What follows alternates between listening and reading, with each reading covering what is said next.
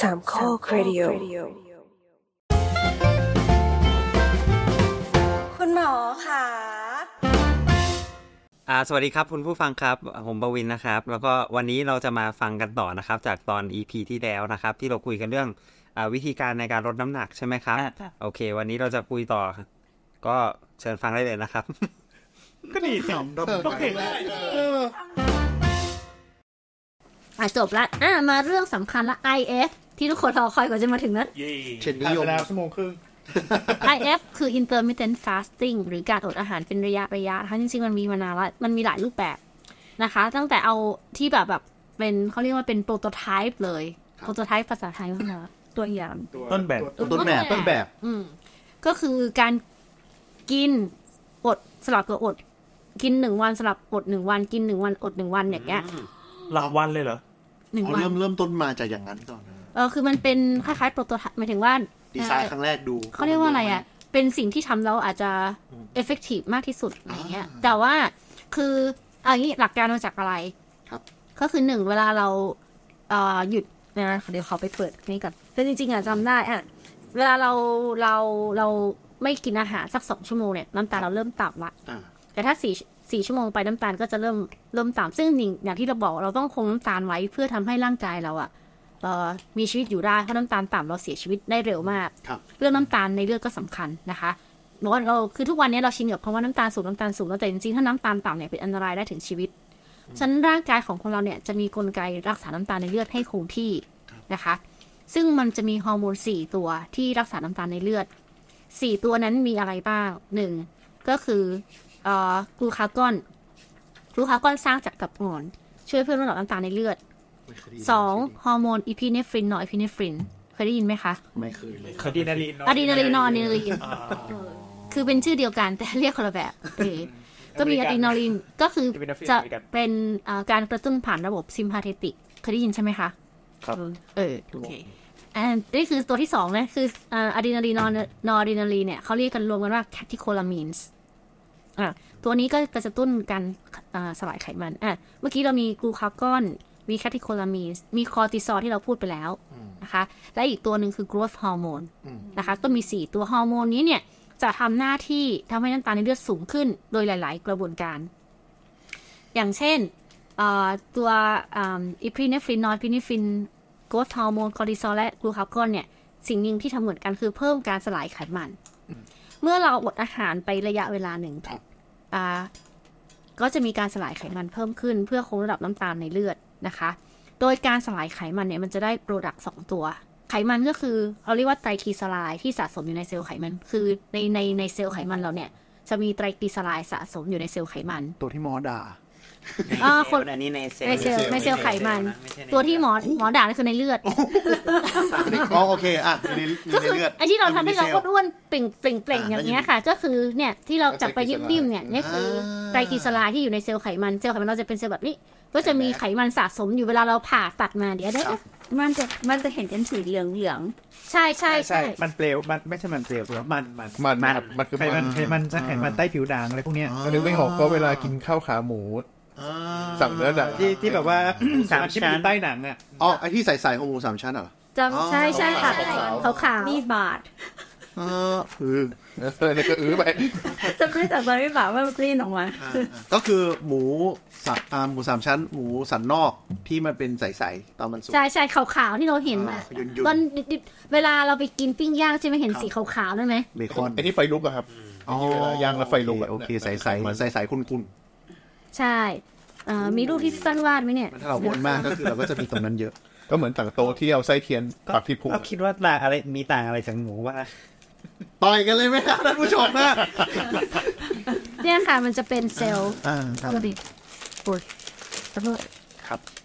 เซลล์ไขมันอุ๊ยยอะเซลล์มากเหยลือะองโอ้ๆเซลล์นี่ก็จะมีนิวเคลียสอยู่ที่หนึ่งแล้วที่เหลือค่ะ มันจะเป็นไตรกลีเซอไรด์สะสมอยู่ทั้งหมด ยิ่งเราอ้วนมันก็เซลล์มันก็จะยิ่งเป่งเจ๋งมากอืมเป่งมาก หลายคนก็จะเป่งมากเหมือนเม็ดถั่วเหลืองเว้ยเหมือนเออใช่มันรสมันน้ำเต้าหู้อะน้ำเต้าหู้ที่ทิ้งไว้แล้วมันเป็นก้อนอะเป็น curd ไม่ๆทีนี้เราเวลาเราเออเราอดอาหารนานนานขึ้น ครับผม กลูโคสจะเริ่มต่ำลงร่างกายเราต้องรักษาน้ำตาลกลูโคสให้คงที่เพื่อการคงอยู่ของสิ่งมีชีวิตคือครัของเรานั่นเอง เราก็จะมีการสลายไขมันมาเป็นพลังงานอ่า ไขมันที่สะสมอยู่ในเซลล์ไขมันเนี่ย มันจะถูกสลายอ่ากลายเป็นสองอย่างครับอันแรกคือคำว่ากลีเซอรอลเคยได้ยินไหมคะกลีเซอรอลอีกส่วนหนึ่งคือกรดไขมันอิสระหรือ free fatty acid อืมอะทีนี้กลีเซอรอลที่อ่ามันถูกสลายไปเนี่ย มันจะถูกเปลี่ยนเป็นน้ำตาลใหม่หมายถึงว่าเขาว่าน้ำตาลใหม่หมายถึงว่าอ่ามันไม่ได้ตั้งต้นมาจากเอ่อน้ำตาลมาก่อน มันถูกเปลี่ยนเป็นน้ำตาลได้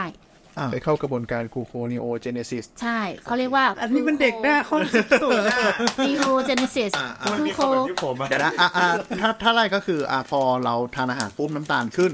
ผ่านไปสักเริ่มมีการใช้พลังงานน้ำตาลตกปุ๊บร่างกายก็จะสลายไขมันแปลงกลับมาเป็นน้ำตาลเพื่อเติมใช่เติมในเลือดโอเคใช่แต่ทีเนี้ยการสลายไขมันไม่ได้ไม่ได้มีกลีเซอรอลตัวเดียวครับผม คือที่ต้องต้องพูดละเอียดนิดนึงเพราะว่ามันจะมาสู่หลักการ IF นี่แหละคือหนึ่งกลีเซอรอลมันจะถูกเปลี่ยนเป็นน้ำตาลครับผมเขาเรียกว่าการสร้างน้ำตาลใหม่จากสารเอ่อคาร์บอนที่ไม่ใช่คาร์เอ้ยที่ไม่ใช่คาร์โบไฮเดรตคือกลีเซอรอลมันเป็นมันเป็นแอลกอฮอล์โมเลกุลหนักอะอ่าโครงสร้างมันจะแบบเป็นแบบเหมือนเลขสามอ่าซึ่งไม่ใช่กะจะเกินจากเรากินแป้งหรือน้ำตาลโดยตรงใช่ใช่อ่าเออเป็นการแปลกลับมาอะใช่ มันก็จะสร้างเป็นน้ำตาลกลูโคสก็จะเลี้ยงร่างกายเราได้ส่วนหนึ่งทีเนี้ยใช่มันมี by-product ใช่ไหมครับ ที่มันเกิดจากการแปลงไอตัวกลีเซอรอลตัวเนี้ย มาเป็นน้ำตาลไปต่อกันเลยไปต่อดีกว่าครับเราไปต่อกันแล้วกันโอเค แต่อีกอันหนึ่งที่เราได้ก็คือครับ free fatty acid หรือกรดไขมันอิสระอ่าซึ่งกรดไขมันอิสระจริง ๆ แล้วเนี่ยมันสามารถใช้เป็นพลังงานให้กับกล้ามเนื้อหัวใจหรือกล้ามเนื้อก็ได้อืมแต่ว่าสิ่งหนึ่งที่จะมาเป็นกระบวนการ IF ตรงเนี้ยครับก็คือถ้า free- เอ่อตัว free fatty acid เนี่ย มัน เข้าสู่กระบวนการเอ่อผ่านเข้าสู่กระบวนการที่เปลี่ยนเข้าสู่เป็น acetyl CoA เอ่อ Krebs Krebs Krebs cycle ไม่ไม่ไม่ acetyl CoA นี่คือก่อน Krebs อ๋อก็คือมันเข้าสู่กระบวนการ beta oxidation เข้าเปลี่ยนเป็น acetyl CoA ต้องหมอนะคะไม่ต้องเข้าใจมากแต่ถ้าไม่รู้สึกว่าเปลี่ยนไปเป็นพลังงานยังยังยังไม่ยังไม่เปลี่ยนค่ะยังไม่คือเปลี่ยน acetyl CoA เนี่ยมันจะเข้าสู่กระบวนการเขาเขาเรียก Krebs cycle เดี๋ยวก่อน เปลี่ยนเป็น acetyl CoA คือ acetyl CoA มันเป็นเหมือนสารเหมือนสารตั้งต้นตัวกลาง มันเป็นเออสารสารตัวกลางอินเตอร์มีเ diate หรือสารตัวกลางเป็นกลาสารตัวกลางตัวหนึ่งสารตัวกลางตัวตัวหนึ่งตัวเนี้ยปกติมันจะเข้าสู่กระบวนการทำให้เกิดพลังงาน แต่ว่าถ้ามีกรดไขมันอิสระเยอะ ๆ จะทำให้เอ่ออะไรที่มันอยู่ในวงจรนั้นเนี่ยมันขาดไป มันจะเปลี่ยนเป็นสารที่ชื่อว่า ketone body เพราะฉะนั้นการที่เรามีการสลายไขมันเยอะครับๆ มันจะมีกรดไขมันอิสระเยอะอ่าแล้วจะมีการสร้าง ketone body เยอะอ่าซึ่ง ketone body ที่เรารู้จักกับอาหารคีโตคีโตนี่แหละที่ที่ต้องกล่าวลึกนิดนึงอืม ketone body ตัวนี้เนี่ย จริง ๆ มันดี ครับ มันดีเพราะว่าอะไรมันทำให้เราเปลี่ยนการใช้คือ ketone body ตัวนี้เนี่ย สมองใช้เป็นพลังงานได้ครับกล้ามเนื้อใช้เป็นพลังงานได้อย่างมีประสิทธิภาพมากกว่าน้ำตาลด้วยซ้ำไปอืม แต่ข้อเสียของ ketone body คือมันมีภาวะเป็นกรดเยอะ เพราะฉะนั้นถ้าสมมติว่าเราอดอาหารตั้งแต่ 14 ชั่วโมงเป็นต้นไปครับ ketone body ในเลือดจะสูงขึ้นอ่าฮะและเราจะมันเหมือนกับมีการเปลี่ยนการ shift คือไปใช้คีโตนเป็นพลังงานมากขึ้น เพราะน้ำตาลเราเริ่มต่ำใช่ไหมอ่าร่างกายเราก็เอ่อมีกลีเซอรอลที่เปลี่ยนเป็นน้ำตาลเพิ่มขึ้นอืมแล้วก็มี ketone body เพิ่มขึ้นอืมพอเราไปใช้ ketone body เพิ่มขึ้นเนี่ย มันจะทำให้กระบวนการการใช้พลังงานต่างๆ เนี่ยมันดีขึ้น รวมทั้งมันจะเปลี่ยนกระบวนการ คือมันจะยับยั้งการสร้าง แต่จะไปทำให้เกิดกระตุ้นกระบวนการหนึ่งเราเรียกว่า autophagy เคยได้ยินไหมคะ autophagy อ่ากระบวนการการกัดกลืนกินเซลล์ตัวเอง คือมันเคยมีคนเคยได้รางวัลโนเบลไพรส์เป็นเมื่อคนกี่ญี่ปุ่นด้วยกี่ปี ไม่ถึงสิบปีอะเมื่อสักเมื่อไม่กี่ปีนี้ก็เนี่ยสามก็ปีวลีนี้ก็บูมสามบูมอะไงเอฟบูมก็บูมอะครับใช่วลีนี้แหละ ก็คืออาหมายถึงว่ายังไงหมายถึงว่าสมมุติว่าเออเวลาร่างกายมีความเครียดเกิดขึ้น stress อย่างเช่นครับอดอาหารเนี่ย หรือว่ามีการติดเชื้อหรือมีอะไรอย่างเงี้ยค่ะ มันจะกระตุ้นกระบวนการ autophagy autophagy แบบไทยๆนี่นะ คือร่างกายจะมีการกระบวนการเซลล์กัดกลืนกินตัวเองหมายความว่ายังไงหมายความว่า เราถ้ามันมีเซลล์ที่ มีโปรตีนพับผิดรูป มีเซลล์ที่เสื่อมสลาย มีเซลล์ที่แก่ที่อะไรอย่างเงี้ย เราจะเอามาทำการรีไซเคิลอ่าแล้วจะใช้เอาเอาส่วนประกอบต่างๆเนี่ย เอาไปใช้สร้างเป็นเซลล์ใหม่ทำให้เซลล์ที่มันเสื่อมสภาพทั้งหลายเนี่ย โปรตีนพับผิดรูปอะไรอย่างเงี้ย มันถูกเอามารีไซเคิลแล้วเปลี่ยนไปเป็นโปรตีนที่เอาไปสร้าง เซลล์ทำให้มีประสิทธิภาพมากขึ้น ของเสียของเสื่อมสภาพทั้งหลายมันก็หายไปถูกรีไซเคิลใช่ก็คือกลายเป็นของที่มีประสิทธิภาพมากขึ้นโอเคถ้ายกตัวอย่างก็คือถ้าสมมติว่าเรามีของเต็มตู้เย็นเลยครับ มันก็หมักหมมและเน่าอยู่ในตู้เย็นครับ เซลล์ผิดปกติเสื่อมสภาพก็เต็มตัวเลย ถูกไหมแต่ถ้าเรามีของกินน้อยๆเราก็จะ กินทุกเม็ดแบบให้มีประสิทธิภาพแล้วตู้เย็นคือเราจะคลีนเราจะไม่มีของเหลือที่อยู่ในร่างกายแบบนั้นนะคะเพราะฉะนั้นเราอย่าไปซื้อของหมักหมมในตู้เย็นเยอะอ่าคือประมาณนั้นคือพอเราขาดแคลนอย่างเงี้ยอ่าพอหมายถึงว่า ketone body มันเป็นตัวส่งสัญญาณตัวหนึ่งว่าร่างกายเรากำลังขาดพลังงานนะเก็บเก็บของไว้ในช่อง freeze ปะเห็นภาพไม่ก็คือมันบอกร่างกายว่า คือตัวนี้เป็นสารคล้ายๆสาร ที่บอกร่างกายว่าตอนนี้เรากำลังขาดพลังงานเพราะการที่คีโตนมันจะ จะมากขึ้นก็คือเราต้องน้ำตาลเราต้องต่ำครับเราต้องมีการสลายไขมันครับพอสลายไขมันแล้วไขมันถูกสลายมากๆ ก็ถูกเปลี่ยนเป็นคีโตนบอดี้ครับมันก็เลยไปกระตุ้นกระบวนการต่างๆแล้วร่างกายเราจะรู้ว่าโอ้ตอนนี้เราขาดพลังงานอยู่ เราต้องไปคุยทุกอย่างไปออกมาคุยขยับไปคุยทุกอย่างมากินขยับมาเพื่อทำให้เอามาใช้ให้เกิดประโยชน์นะคะเนี่ยรู้สึกเหมือนแบบวันก่อนเลยคือแบบว่าอะเปิดประตู เปิดประตูตู้เย็นมาเสร็จปุ๊บก็หยิบเค้กลงห มดอายุไปสามวันแล้วนี่หว่าโอเคแต่เราไม่มีอะไรกินเราก็กินไงแต่ไม่มีอะไรกินแล้วเราก็ต้องกินแต่ว่ามันจะไม่เหมือนกันเนี่ยสุขภาพจะเสียนะคะครับครับอ่าต่อไปหลังจากเรากำลังถึงจุดไฮไลท์ละอ่าทีนี้ค่ะ พอสมมติว่าเอ่อพอ ketone body เพิ่มมากขึ้นเนี่ยครับเราก็จะเกิดกระบวนการ จริง ๆ ตัวเองแปลว่าการกินตัวเองของเซลล์นะคะกับ autophagy นะคะครับ เป็นกระบวนการที่เซลล์ย่อยสลายตัวเองในการตอบสนองเพื่อปรับตัวต่อความเครียด ที่เกิดจากภาวะต่างๆ เช่นการขาดสารอาหารและการเผาผลาญการติดเชื้อการได้รับสารพิษ โดยมีบทบาทสำคัญในการรักษาภาวะทางสมดุลของร่างกายทำให้เซลล์และสิ่งมีชีวิตอยู่รอดได้ โดยส่วนประกอบของเซลล์ที่เสียหายเช่นโปรตีนและไมโตคอนเดรียที่ผิดปกติ จะถูกเคลื่อนย้ายเข้าไปในไลโซโซม จะทำให้ถูกย่อย และสามารถนำเป็นส่วนประกอบใหม่ของโมเลกุล ไปใช้ใหม่ได้ เพื่อสังเคราะห์โปรตีนสังเคราะห์โมเลกุลใหม่ผลิตพลังงานและซ่อมแซมเซลล์มันกินเฉพาะตัวที่เสียเหรอครับ ใช่ใช่แล้วตัวที่ดีอะทำไมมันไม่เหมือนที่เหมือนกับมักระมีบวนกระบวนการคัดเลือกไงมันเหมือนกับกระบวนการที่เราจะเอาสิ่งที่อ่อนแอที่สุดอะครับ ออกจากฝูงอะกินของหมดอายุก่อนเหมือนเหมือนไม่คือหนกลกคือเวลาที่พวกนี้มันเกิดเนี่ย จะบอกว่ายังไงดีคือ คือมันไม่ใช่ว่ามันฉลาดแล้วมันมันมันคัดเลือกยังไงนะ แต่พวกเนี้ยมันจะมีคล้าย ๆกับ ตัวรับตัวส่งแล้วก็แบบพวกสารเคมีต่างๆ ที่มันทำงาน พอเวลาที่สารเคมีนี่ไปจับกับตัวรับนี้มันก็จะบังเกิดเอ่อกระบวนการเขาเรียกว่า chain reaction อะมันมีการปฏิกิริยาตอบสนองทุกโซ่ นี่นั่นนู่นตึ๊ดตึ๊ดตึ๊ดตึ๊ดตึ๊ดแล้วก็แบบว่าทำให้อะมันจะเป็นการเคลื่อนย้ายไอ้ส่วนนี้เข้าไปตรงนั้นนั้นแล้วก็ทำลายตรงนี้ไลโซโซมแล้วก็แล้วก็อ่าตัวตัวก็จะย่อยลงเออมันมันตัวเซลล์มันก็จะถูกย่อยหรืออะไรประมาณหมายนี้ถึงว่าเหมือนกับว่าถ้าเราอะอืม เซลล์ไหนอ่อนแอมันก็จะถูกทำลายได้ง่ายแค่นั้นเองเหมือนแบบ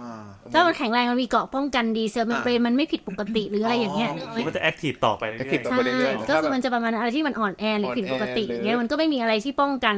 ในการทำสิ่งนี้อะๆถูกดันเข้าเครื่องย่อยไปเอออะไรประมาณนั้นนะแต่ว่าลึกๆนี่ก็ไม่ค่อยแบบได้ที่แบบมากประมาณนี้กำลังนึกถึงกรณีของสเกตเตอร์เนี่ยที่แบบว่าจริงๆสัตว์ทะเลปกติอะก็ว่ายน้ำตามปกติแหละ เผอิญเนี่ยมันป่วย มันไม่สบายมันอ่อนแรงมันก็เลยโดนน้ำทะเลพัดเข้ามาเกยตื้นอ่าเนี่ยกลไกกลไกการออโตฟากีหรือการสลายตัวเองมันก็เหมือนกับการคัดแยกประชากรออกไปอะอ่าแบบเดียวกกัระนบวนการคัดสรรนอกจากนี้ในช่วงที่เราอดอาหารนะคะ มันจะทำให้อัตราส่วนเอ่อ AMP ต่อ ATP ช่องเด็ดเนาะมากก็คือสรุปก็คือสรุปคือมันจะไปกระตุ้นบางตัวที่ทำให้เกิดกระบวนการซ่อมแซมมากขึ้น ลดกระบวนการสร้างเพ ราะฉะนั้นคนที่ทำ IF อย่างเงี้ยค่ะ จริง ๆ มันก็จะเป็นงานวิจัยในหลาย ๆ อันเนี่ยเขาบอกว่ามันลดความแก่ ลดความเสื่อมเพราะมันซ่อมไงมันซ่อมซ่อมแซมมันดึงส่วนที่ไม่ดีออกไปเออพอเวลาดความแก่ลดความเสื่อมสภาพถ้าคิดคิดดูแบบว่าเหมือนแบบเรากำลังจนๆเงี้ยใช่ป่ะเราก็แบบว่าเราก็ไม่อยากจะเวสเงินไปซื้อไปซื้อของใหม่หรือว่าไปไปสร้างอะไรใหม่ ๆ แต่ว่าเฮ้ยของเก่าอันนี้ก็ยังพอใช้ได้นี่หว่าเออซ่อมนิดนึงแล้วกันเออเออเออเอาแบบของอะไรอย่างเงี้ยเหมือน รีไซเคิลผมว่านึกยกยกตัวอย่างภาพเป็นตู้เย็นนี่เห็นภาพมากเลยคือ บ้านที่แบบไปซูเปอร์บ่อยๆ เติมของเข้ามาตลอดของก็คาตู้เย็นค่ะไม่ได้ใช้เสีย แต่เราก็เหมือนเรามีของใหม่กินตลอดอะไรเงี้ยแต่แทนที่จะแบบ ถ้าสมมติเราไปแค่อะซูเปอร์สัปดาห์ละครั้ง พอเรากินเกินปุ๊บก็ชิบหายแล้วไม่มีของกินก็ต้องเริ่มคุ้ยตู้เย็นเริ่มเออรีไซเคิลเอาเอาของที่มันเศษเศษๆเหลือๆที่แบบอ่าเรากินทิ้งกินขว้างไม่หมดแล้วมากินเก็บกินอะไรไม่หมดอะไรอย่างใกล้เงี้ยหมดอายุออกมากินก่อนเพราะงั้นปุ๊บก็ทำให้ตู้เย็นมีการ อะไรแลกเปลี่ยนขึ้นไหวมี turnover เออไม่มีของเน่าคาตู้อะไรอย่างเงี้ยค่ะ โดยโดยทั่วๆไปเนี่ยเลยเป็นใช่ไหมทำไมว่า IF ต้องมากกว่า 14 ชั่วโมง ก็คือเพราะว่าตั้งแต่ 14 ชั่วโมงเนี่ยมันจะมีการใช้ ketone body มากขึ้น กระตุ้น autophagy มากขึ้นนะคะ แล้วก็ทำให้เกิดกระบวนการดังกล่าว ซึ่งเขาบอกว่าออโตฟาจี process เนี่ย มันลดความแก่ลดความเหี่ยวย่น แล้วก็ ทำให้การติดเชื้ออะไรมันลดลงเพราะว่ามันนอกจากย่อยพวกเซลล์ของเราเนี่ยมันจะเป็นย่อยแบคทีเรียเชื้อราไวรัสอะไรได้ เพราะฉะนั้นพวกทำพวกเนี้ยการติดเชื้อจะลดลงอะไรอย่างเงี้ยก็คือเป็นประโยชน์ต่อร่างกายด้วย ก็คือทำให้เขาเชื่อว่าทำให้แก่ลดลงก็คือทำให้ stress เอ่อ disease resistant การติดเชื้ออะไรอย่างเงี้ยยากขึ้นด้วย มีแต่ข้อดีเนอะ ใช่ก็คือถ้านานวิจัยมาเนี่ยแบบว่าฉันหนึ่งมื้อสองใช่มื้อตลอดไม่เลยเนาะเออกำลังจะบอกที่พระสงฆ์แต่ว่าข้อเสียท่านายุนนข้อเสียของพระสงฆ์ก็คือหมายถึงว่าหนึ่งหนึ่งท่านเลือกไม่ได้ท่านท่านเขาเขาให้อะไรมาก็ต้องตอนเย็นอย่าดื่มน้ำปาก็นะต้องฉันน้ำปานะเป็นน้ำตาลอ่าอ่าอันที่สองถ้าญาติโยมใส่อะไรมาเต็มบาทเลยกินพนักตลอดเลยแม้แต่กำลังนึกถึงสมมติไม่ไม่ใช่สมัยยุคปัจจุบันอย่างสมมติย้อนไปสมัยก่อนที่เป็นพระป่าอะไรเงี้ยใช่แล้วใช่ของถวายก็เป็นของสดของป่าใช่ไหม มีคนทำโดยไม่มีปรุงไม่มีอะไร แล้วก็เย็นไม่ได้มีโอวัลตินน้ำปลาน้าให้กินใช่อะเลไรยอย่างเงี้ยใช่จมีริงแต่ๆถ้ากินน้ำเปล่าถ้าคนเคยไปบวชนะ บางคนเนี่ยลดน้ำหนักไปได้สิบกิโลในหนึ่งเดือนเลยนะ มันเลยอาจจะเป็นเหมือนกับอันนี้อันนี้มั่วๆเหมือนว่าเป็นตำนานที่ว่าเออพระอายุยืนอะไรอย่างนี้ใช่ใช่ใช่จริงๆว่าอาจจะกระบวนการ IF นี่แหละรือเปาใช่ใช่คิดว่าจะน่าจะมาจาก IF ด้วยนะคะ นี่ก็ไปบวชมาเพราะลดเป็นสิบกิโลเพราะว่าตอนไปบวชวัดป่าไงเพราะฉันมื้อเดียว แต่จริงๆถ้าเป็นพระในเมืองอะ มันก็จะไม่เหมือนกันอีกเพราะว่า พอเป็นพระในเมืองที่ต้องออกบิณฑบาตใช่ไหม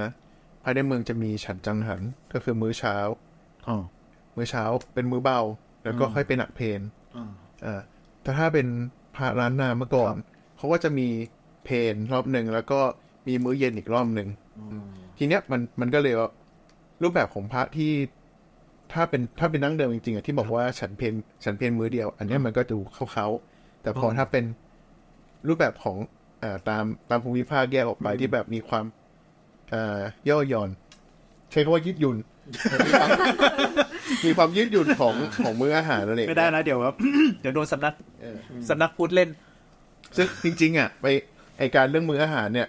ยิงไปหาข้อมูลมาเป็น EP หนึ่งได้นะเดี๋ยวไว้คุยกันเดี๋ยวไว้คุยกันฟังเถอะฟังอ่าๆเอ๊ะมันเป็นความรู้ไม่ไม่แต่ว่าตรงไหนไม่แต่ว่าอันนี้มันมันน่าสนใจที่ว่าถ้าพูดเราพวกตำนานพวกนักพราหมณ์นักพรตที่กินน้อยๆอะแล้วมันดูใช่ มันเหมือนเขาเรียกไงนะดูแต่ fresh คอมมอนเซนส์มันผิดว่าเฮ้ยทำไมกินน้อยแล้วอายุยืนอะไรเงี้ย ถ้ากระบวนการนี้มัน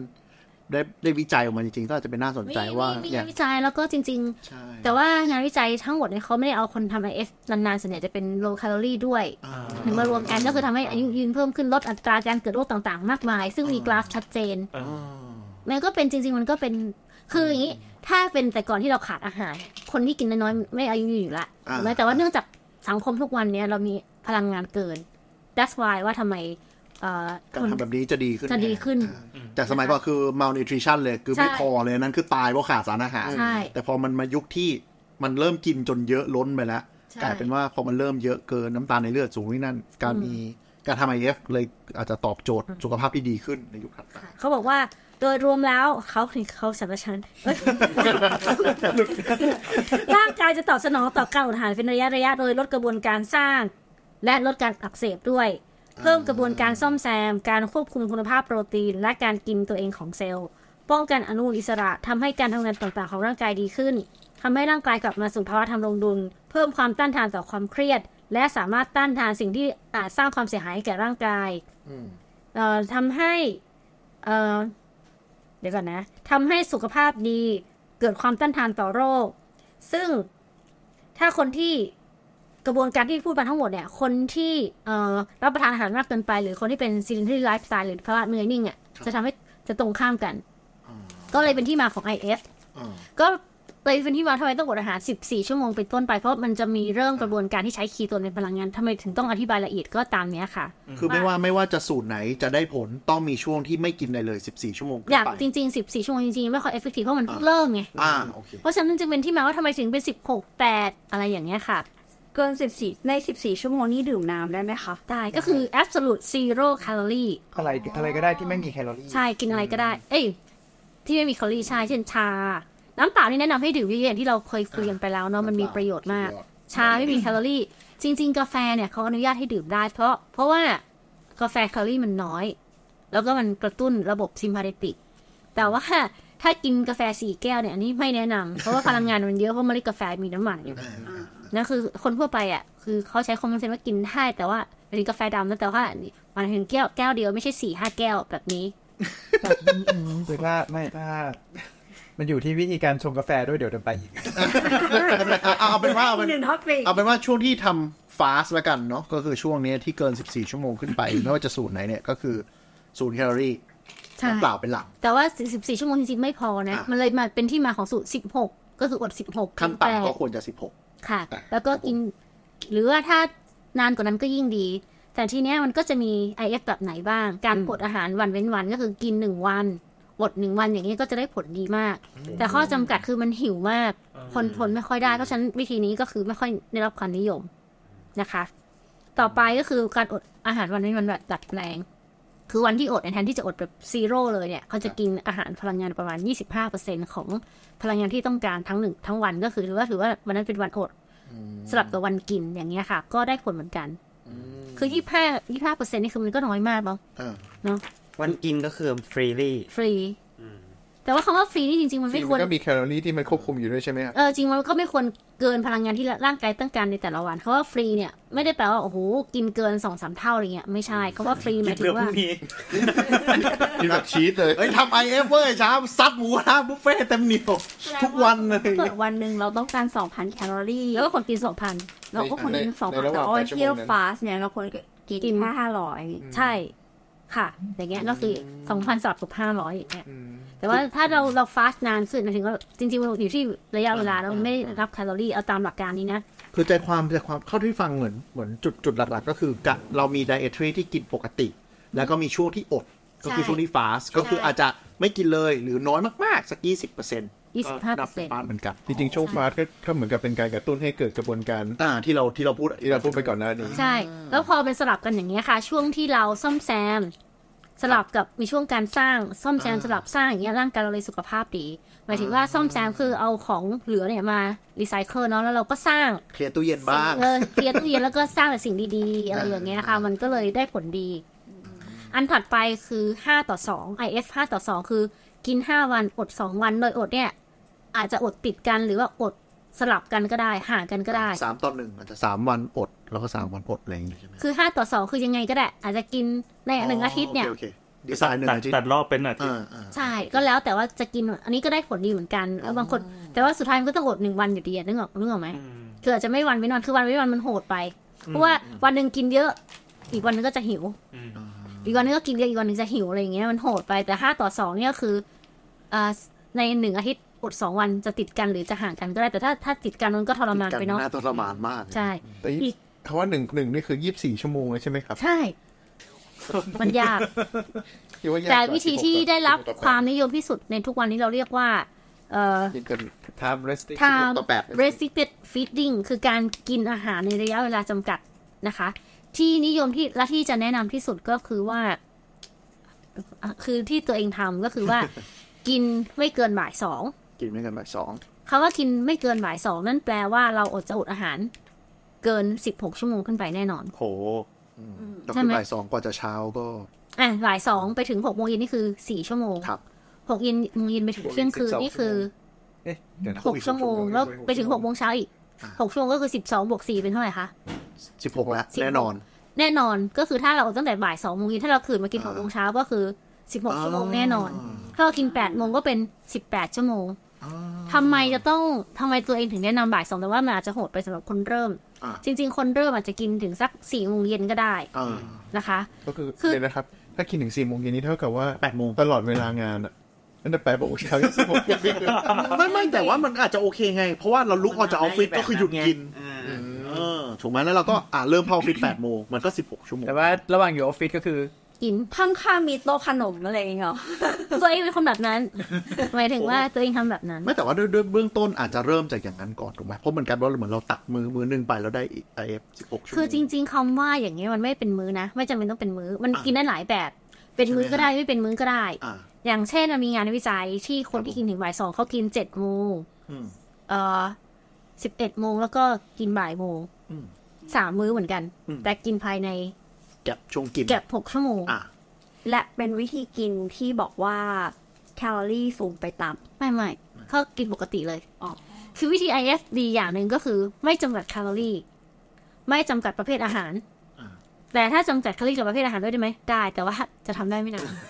มันจะตุยอย่างรวดเร็วหลายอย่าให้ไม่มีอย่าให้ขาดความสุข อะแต่แต่ก็ขอย้ำอีกรอบว่าไม่จำกัดไม่ใช่ว่ากูยัดทายแคลอรี่แบบทะลักอย่างนั้นใช่นะก็คือกินปกติ คืออย่างนี้วิธี I ด้วยวิธี IF เนี่ยอย่างเงี้ยค่ะ ด้วยการจำกัดระยะเวลา แล้วก็จำกัดขนาดของกระเพาะเนี่ยอ่าเราจะกินแคลอรี่สุดท้ายมันจะติดลบ โดยธรรมชาติ เพราะมันหายไปเลย16ชั่วโมง ใช่เออนึกออกไหมคือเรายังไงเราจะกินจนอ้วกยังไงเราก็คือตัวเองอะ่ะเริ่ม IF อย่างที่เคยเล่าครับเริ่มมาจากกินบุฟเฟ่ต์กลางวันอ่า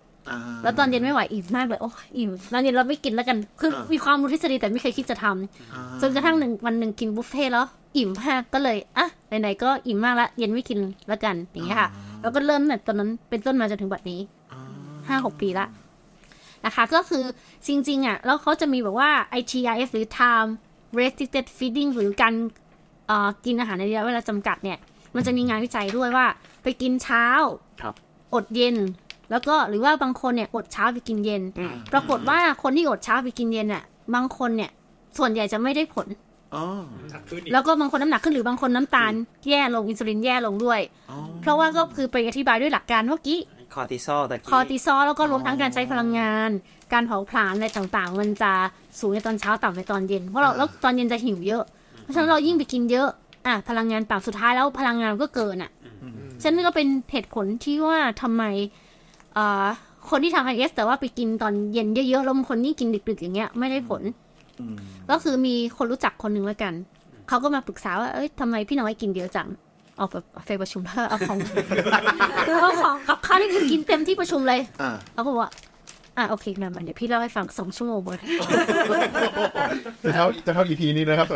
ก็คือสรุปคือเขาก็กินคล้ายๆเดิมเพียงแต่เปลี่ยนเวลาจากที่เขาเคยกินเย็นๆดึกๆเปลี่ยนมากินตอนเช้าอะ ณตอนนี้เขาลดไป 20 กิโลแล้วอะโอ้โหว้าวโดยแค่ปรับเวลาการกินยังเหมือนเดิม โอ้โหแต่ก่อนเขากินเย็นๆดึกๆไงอ่าก็คือมันคือทุกอย่างนี้มันอธิบายด้วยกันหมดถึงต้องเล่ามายาวอ่าแต่ว่าทำไมคือสิ่งอธิบายมาเรื่อยๆอย่างเงี้ยค่ะ แต่รู้ครบวงจรอย่างนี้ก็ดี เพราะว่าอันนี้ต้องยอมรับว่าแบบไปตามดูบางเพจอะไรเงี้ยเขาบอกว่าทำ IF ก็แบบเลือกเวลาที่ตัวเองเหมาะสมได้กินเย็นได้ไม่กินเช้าได้แต่มาฟังอย่างนี้ก็ว่าเวลากินก็มีผลพอสมควรเลย ทีนี้ถามว่าบางคนเอ่ออดเช้ากินเย็นได้ผลก็มีอะเป็นไปได้ถ้าเขาสมมุติว่า คือสรุปก็คือจริงๆก็ย้อนกลับไปตอนต้นสิ่งที่ทำให้เราลดน้ำหนักได้คือพลังงานมันลดลงแคลอรี่ที่ติดลบถูกไหม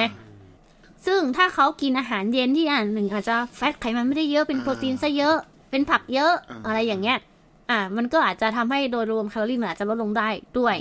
นะคะ มันก็มีการใช้พลังงานที่เยอะขึ้นมันก็ออกกำลังกายด้วยก็ลดได้ แต่ว่าถ้า กินอาหารที่เท่ากัน ครับ แต่ไปหนักเย็นอืมกับหนักเช้าเนี่ยมันก็จะมี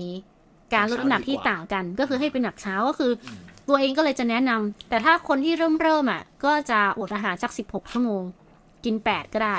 โดยกินอาจจะถึงสี่โมงเย็นหรืออาจจะไม่เกินบางคนก็ไม่ไม่เกินหกโมงเย็นอย่างเงี้ยแล้วก็มากินอาหารเช้าสักแปดโมงเย็นก็อาจจะพอได้คนเริ่มเริ่มแล้วก็ค่อยๆเถิบขึ้นไปเรื่อยๆ ซึ่งเราจะเถิบไปได้เรื่อยๆตัวหนึ่งจากความเคยชิน อันที่สองคือกำลังใจ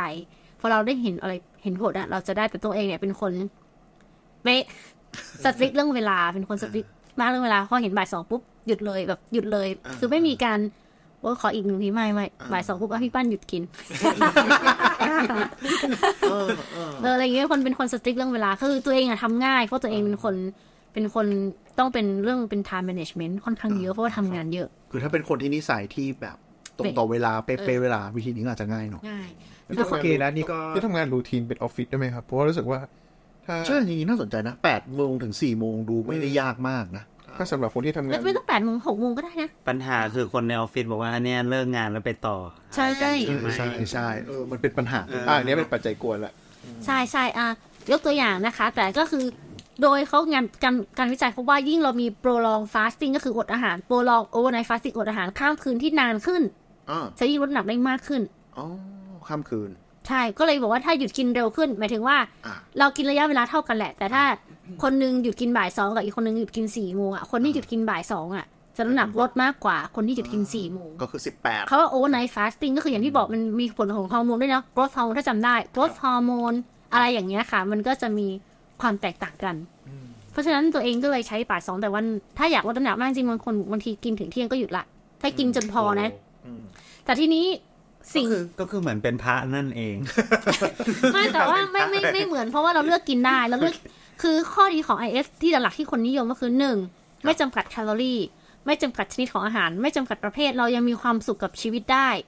แต่ว่าความสุขในชีวิตเรามันก็ต้องดูเวลาด้วยอย่างเช่นตัวเองเนี่ยอ่าทำงานออฟฟิศครับ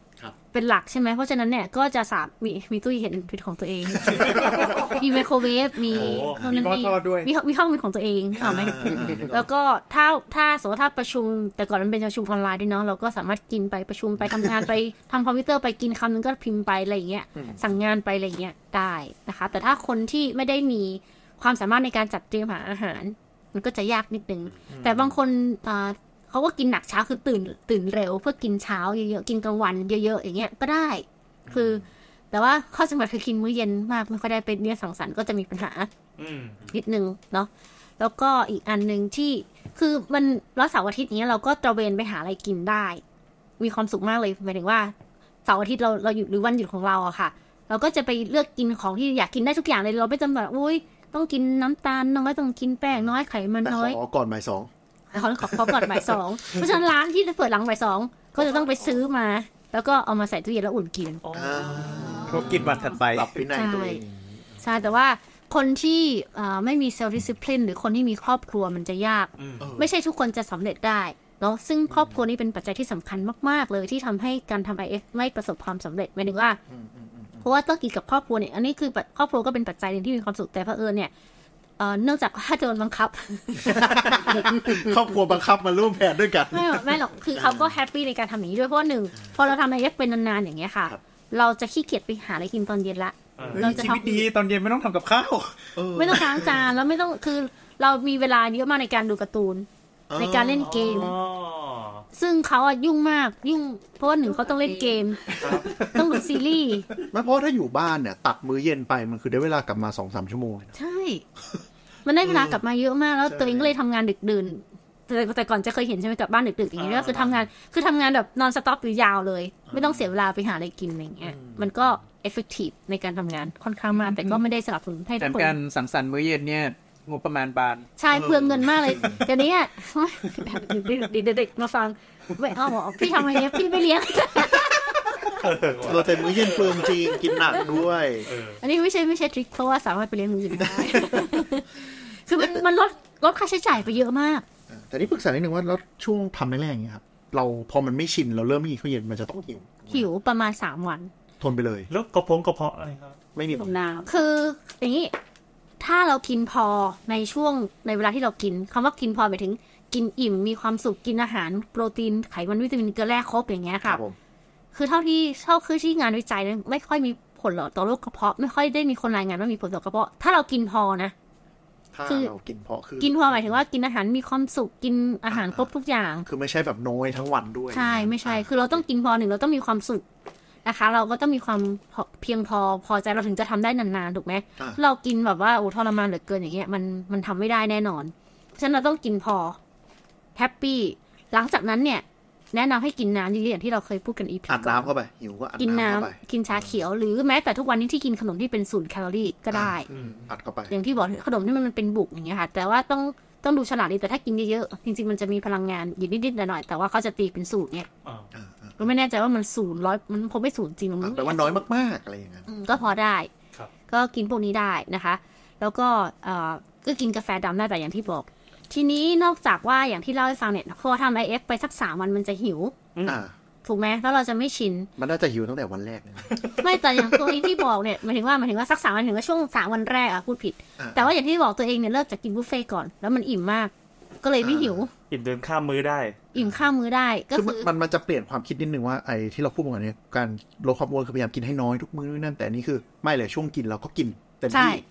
แล้วก็หยุดเป็นมื้อเอา ใช่หยุดให้มันนานกว่าเดี๋ยวจำกัดสิบเวลาสี่ชั่วโมงซึ่งก็กินคืในอถูกจำบกัอดกโอ้กลางวันเรากินแบบกินเต็มที่เลยอืมมันก็จะไม่ค่อยหิวมากตอนเย็น ใช่อ่า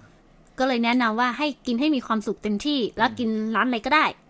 คือข้อดีของวิธีเนี้ยหนึ่งอย่างที่บอกมันไม่นับแคลอรี่ ไม่จำกัดอาหาร แต่สุดท้ายพลังงานมันจะติดลบไปเองจากการจำกัดระยะเวลา และความจำกัดของกระเพาะของเรา คือของไม่เข้าปากสองในสามของวันนะใช่มันมันก็ต้องลดอยู่แล้วแหละ ถูกไหมเออเออก็คือหลักๆก็คือหนึ่งพลังงาน มันลดครับอันที่สองมันเพิ่มฮอร์โมนต่างๆ ที่เราพูดกันเมื่อกี้อ่าไปกระตุ้นคีโตนการสร้างคีโตนเกิดออโตฟาจีเกิดอืมการสลายไขมันพอเราสลายไขมันเป็นไงคะเราก็ผอมลงร่วมกับถ้าเราทำเวลาที่ถูกต้องเนี่ย growth ฮอร์โมนที่มันเพิ่มขึ้นเนี่ย มันจะทำให้กล้ามเนื้อเราไม่ถูกสลายลงไปมากอืมเกินไป เพราะฉะนั้นเนี่ยมันยัง preserve กล้ามเนื้อหรือ muscle mass ได้อยู่ ก็ทำให้ BMR เราไม่ต่ำมาก มันไม่เหมือน แต่ถ้าเราทำ IF ร่วมกับการคุมอาหารวิธีอื่นอย่างเช่น กินอาหาร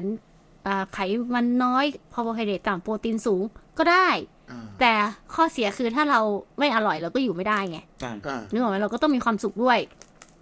ทำหลาย ๆ วิธีร่วมกันที่พูดมาทั้งหมดนับแคลอรี่ด้วยได้ไหมได้หมดอะแต่ว่าเราจะอยู่ไม่ได้เออเราก็ต้องทำที่เรายังมีความสุขได้อยู่ได้ มีความสุขไหมครับ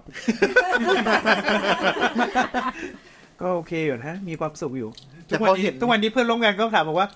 พี่พี่ทนได้ไงเนี่ย เออเออ เออก็ไม่ก็ไม่มีปัญหาอะไร เพราะว่าคือมันชินอะ คือหลังจากหลังจากหลังจากบ่ายสองใช่ไหมคือกินก็ไม่กินอะไรแล้ว พอไม่กินก็ก็ก็แบบอืมคือเห็นอะไรก็ไม่ก็ไม่ได้รู้สึกอยากกินแล้วต่อให้ดู คลิปทำอาหารของใน YouTube ด้วยก็ตาม ก็ยังไม่ว่าก็ยังไม่รู้สึกอะไร ใช่ใช่ก็เหมือนแค่คนเรามันแบบกินอาหารสามมื้อเพราะว่าความเคยชินอะอืมแต่แค่ปรับมาเป็นสองมื้อแล้วพอร่างกายชินมันก็ก็แค่สองมื้ออะไรอย่างใช่เงี้ยใช่ไหมไม่อีกอันอีกอันหนึ่งอะค่ะ เรากินอาหารมีความสุขเราเราจริงๆเรามีอีกเพจหนึ่งนะอีป้อนตลอนกินไม่แต่ว่าจริงๆคือไม่โฆษณาไม่ค่ะอันนี้ไม่ได้โฆษณาแต่ว่าเออชอบไปตระเวนกินอาหารอร่อยอร่อยแล้วก็คือเราไม่ได้ คือไม่ได้โปรโมทไม่ได้อะไรเลยคือ เราอยากบันทึกว่าเอ๊ะวันนี้เราไปกินอะไรอร่อยไหมไปกินซ้ำเดี๋ยวหนึ่งแนะนำคนไปกินซึ่งมีคนมากินตามคือเราจะโพสต์แต่อาหารที่เราคิดว่าอร่อยเท่านั้นครับเพราะคือเราไม่อยากด่าใครลงเพจด้วยนะเออเออก็คือเราไม่ได้โปรโมทอะไรเลยเพราะว่าจริง ๆ ไม่ได้มีเวลามาทำอะไรอย่างเงี้ยค่ะครับแต่ว่าอะแล้วทีนี้ก็คือหมายถึงที่มีความสุขเพราะเราได้กินอาหารอร่อยอร่อยที่เราชอบร้านไหนก็ได้อะไรอย่างเงี้ยค่ะพอพอเราทำไปสักสามวันเนี่ย เราจะเริ่มเคยชินมากขึ้น เราจะหิวลดลง พอสักห้าวันเราจะชินละ เราจะไม่หิวอ๋อก็ไม่นานแป๊บเดียวไม่นานก็ชินแป๊บเดียวร่างกายเราปรับตัวเร็วมาก แต่ถ้าเรากินติดกันบุฟเฟ่ต์หนักๆสักสามวันเนี้ยกระเพาะเราขยายอย่างที่เราเคยบอกว่ากระเพาะมันยืดเนาะครับคือความเราเวลากินอาหารเข้าไปเนี่ยเอ่อกระเพาะมันจะมีความดันเพิ่มขึ้นทำให้เราอิ่มอ๋อแต่ถ้าเรากระเพาะเราขยายปุ๊บอาหารที่เราใส่เข้าไปเนี่ย มันจะทำให้มันมีความดันไม่มากพอที่จะทำให้เราอิ่มมสรุปก็คือเมื่อเราทำไอเอฟเป็นนานๆกระเพาะเราจะหดไปด้วยนะอ๋อ เราจะอิ่มง่ายขึ้นาถูกต้อง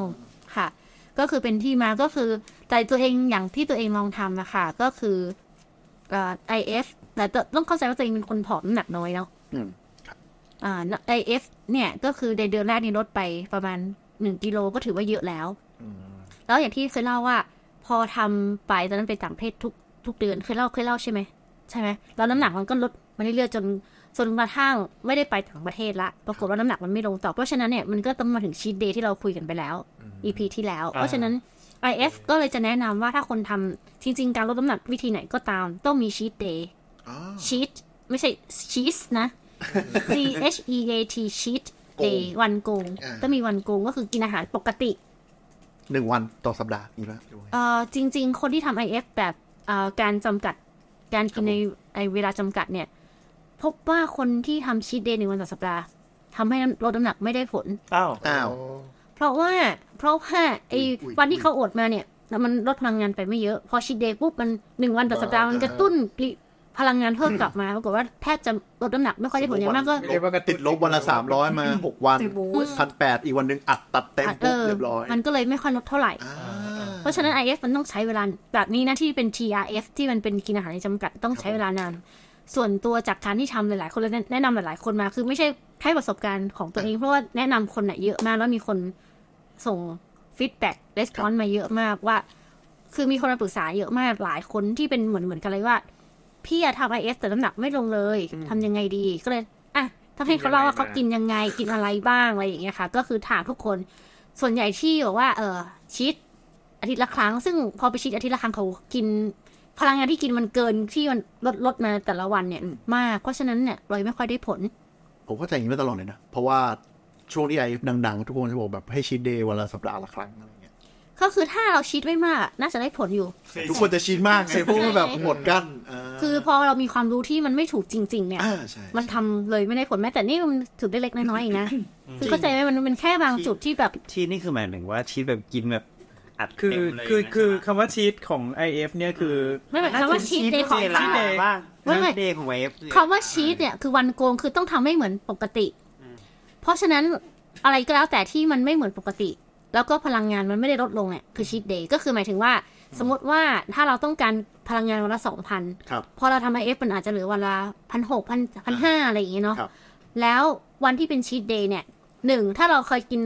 ถึงบ่ายสอง วันที่เป็นชีตเดย์เราต้องกินเกินบ่ายสองออกไปเพื่อให้อ่าการระยะเวลาเนี่ย มันนานกว่า คือเวลาแต่ก่อนเรากินแค่แปดเราต้องกิน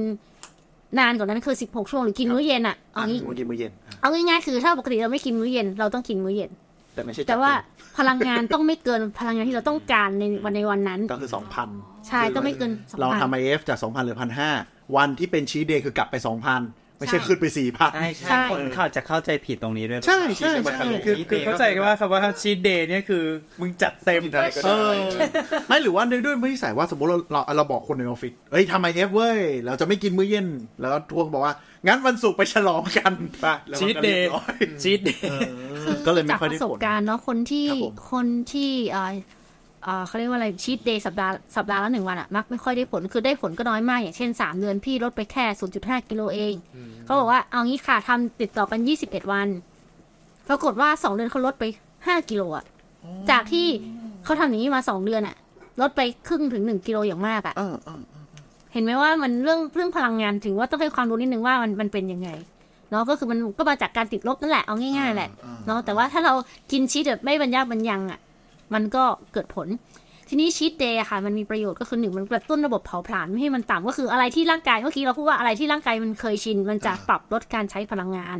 เพราะฉะนั้นชีสเดย์ก็คือต้องทำสิ่งที่เราไม่ได้ทำปกติ เตะเครื่องกลับไปหน่อยเตะเครื่องกลับไปให้มันกลับไปในจุดที่เราไม่ชิน อย่างเช่นเรากินถึงสี่ไปสองโมงเนาะครับมายี่สิบเอ็ดวันหรือสามสิบวันก็ได้อ่าเราก็กลับไปกินถึง หกโมงเย็นสองทุ่มอย่างเงี้ยสักสามถึงห้าวัน แต่อย่าอย่าเยอะเกินเพราะถ้าเยอะเกินพลังงานมันจะเกิน อ่าอ่าอ่าเนี่ยก็ร่างกายมันก็อุ้ยมันก็โดนหลอกว่าอุ้ยอ๋อฉันพลังงานโอเคพลังงานโอเคแล้วฉันเหมือนเดิมแล้วเออฉันก็กระตุ้นการเผาผลาญได้อะไรอย่างเงี้ยค่ะคือซึ่งคือไม่ไม่ไม่บีบให้ร่างกายรู้สึกแบบเอ้ยต้องลดการใช้พลังงานลงมาใช่ใช่ดึงกลับมาให้เป็นปกติ ใช่ มันก็เลยต้องมีชีตเดย์เป็นระยะระยะแต่ว่า ตรงนี้เนี่ยคือมันเกิดจากการที่ทดลองแล้วหลาย ๆ คนประสบการณ์หลาย ๆ คนแชร์มานะคะ ก็เลยเลยจะแนะนำว่าการทำ IF แบบ TRF Time Restricted Feeding คือการกินในระยะเวลาจำกัดเนี่ยอ่าควรจะมีชีตหมายถึงว่าควรจะทำติดต่อกันประมาณ 21 วันถึง 3 เดือน อย่างที่เราเคยบอกว่าการทำพฤติกรรมติดต่อกัน 21 วันจะทำให้เกิดการเปลี่ยนแปลงสมดุลใหม่ อย่างเช่นเราตื่นเช้า 21 วันเราก็จะปรับนาฬิกาใหม่แล้วก็จะตื่นเช้าอย่างเงี้ยค่ะครับผมก็คืออย่างน้อยคือแนะนำ21 วันนะคะ ก็ถึงประมาณ 1 เดือน ถ้านานเกินไปเนี่ยเดี๋ยวระบบเผาผลาญมันจะต่ำจริงๆมันมีงานวิจัยนะว่า การทำอะไรเกิน 2 อาทิตย์ถึงกับการลดแคลอรี่หรืออดอาหาร อะไรที่นานเกินกว่า2อาทิตย์เนี่ยเพราะการเผาผลาญมันจะต่ำลงอ่ามันอาจจะต่ำลงไปนะแต่ถ้าเทียบกับcheat day ที่ถ้าถ้ามันถ้ามันมากเกินไป มันก็จะไม่ลดน้ำหนักตัวเองก็เลยจะแนะนำว่า 21 วันยี่สิบเอ็ดวันแล้วก็ cheat day สักสองถึงสามวัน ใช่สามวันสามถึงห้าวันไม่เกินนี้สามถึงห้าแล้ววันก็พลังงานก็คุมนิดนึงอ่าแล้วในช่วงที่เราทำ cheat day นั้นน่ะพอเรากลับมาชั่งน้ำหนัก สมมติว่าเราลดไปเนาะสมมติว่าจากห้าสิบครับเราลดลงไปเหลือสักสี่สิบเจ็ดอ่าสมมุตินะ พอเรา cheat ปุ๊บ มันจะกลับขึ้นไปห้าสิบนะ ไม่ต้องตกใจ ไม่ต้องตกใจ ก็น่าตกใจนะครับ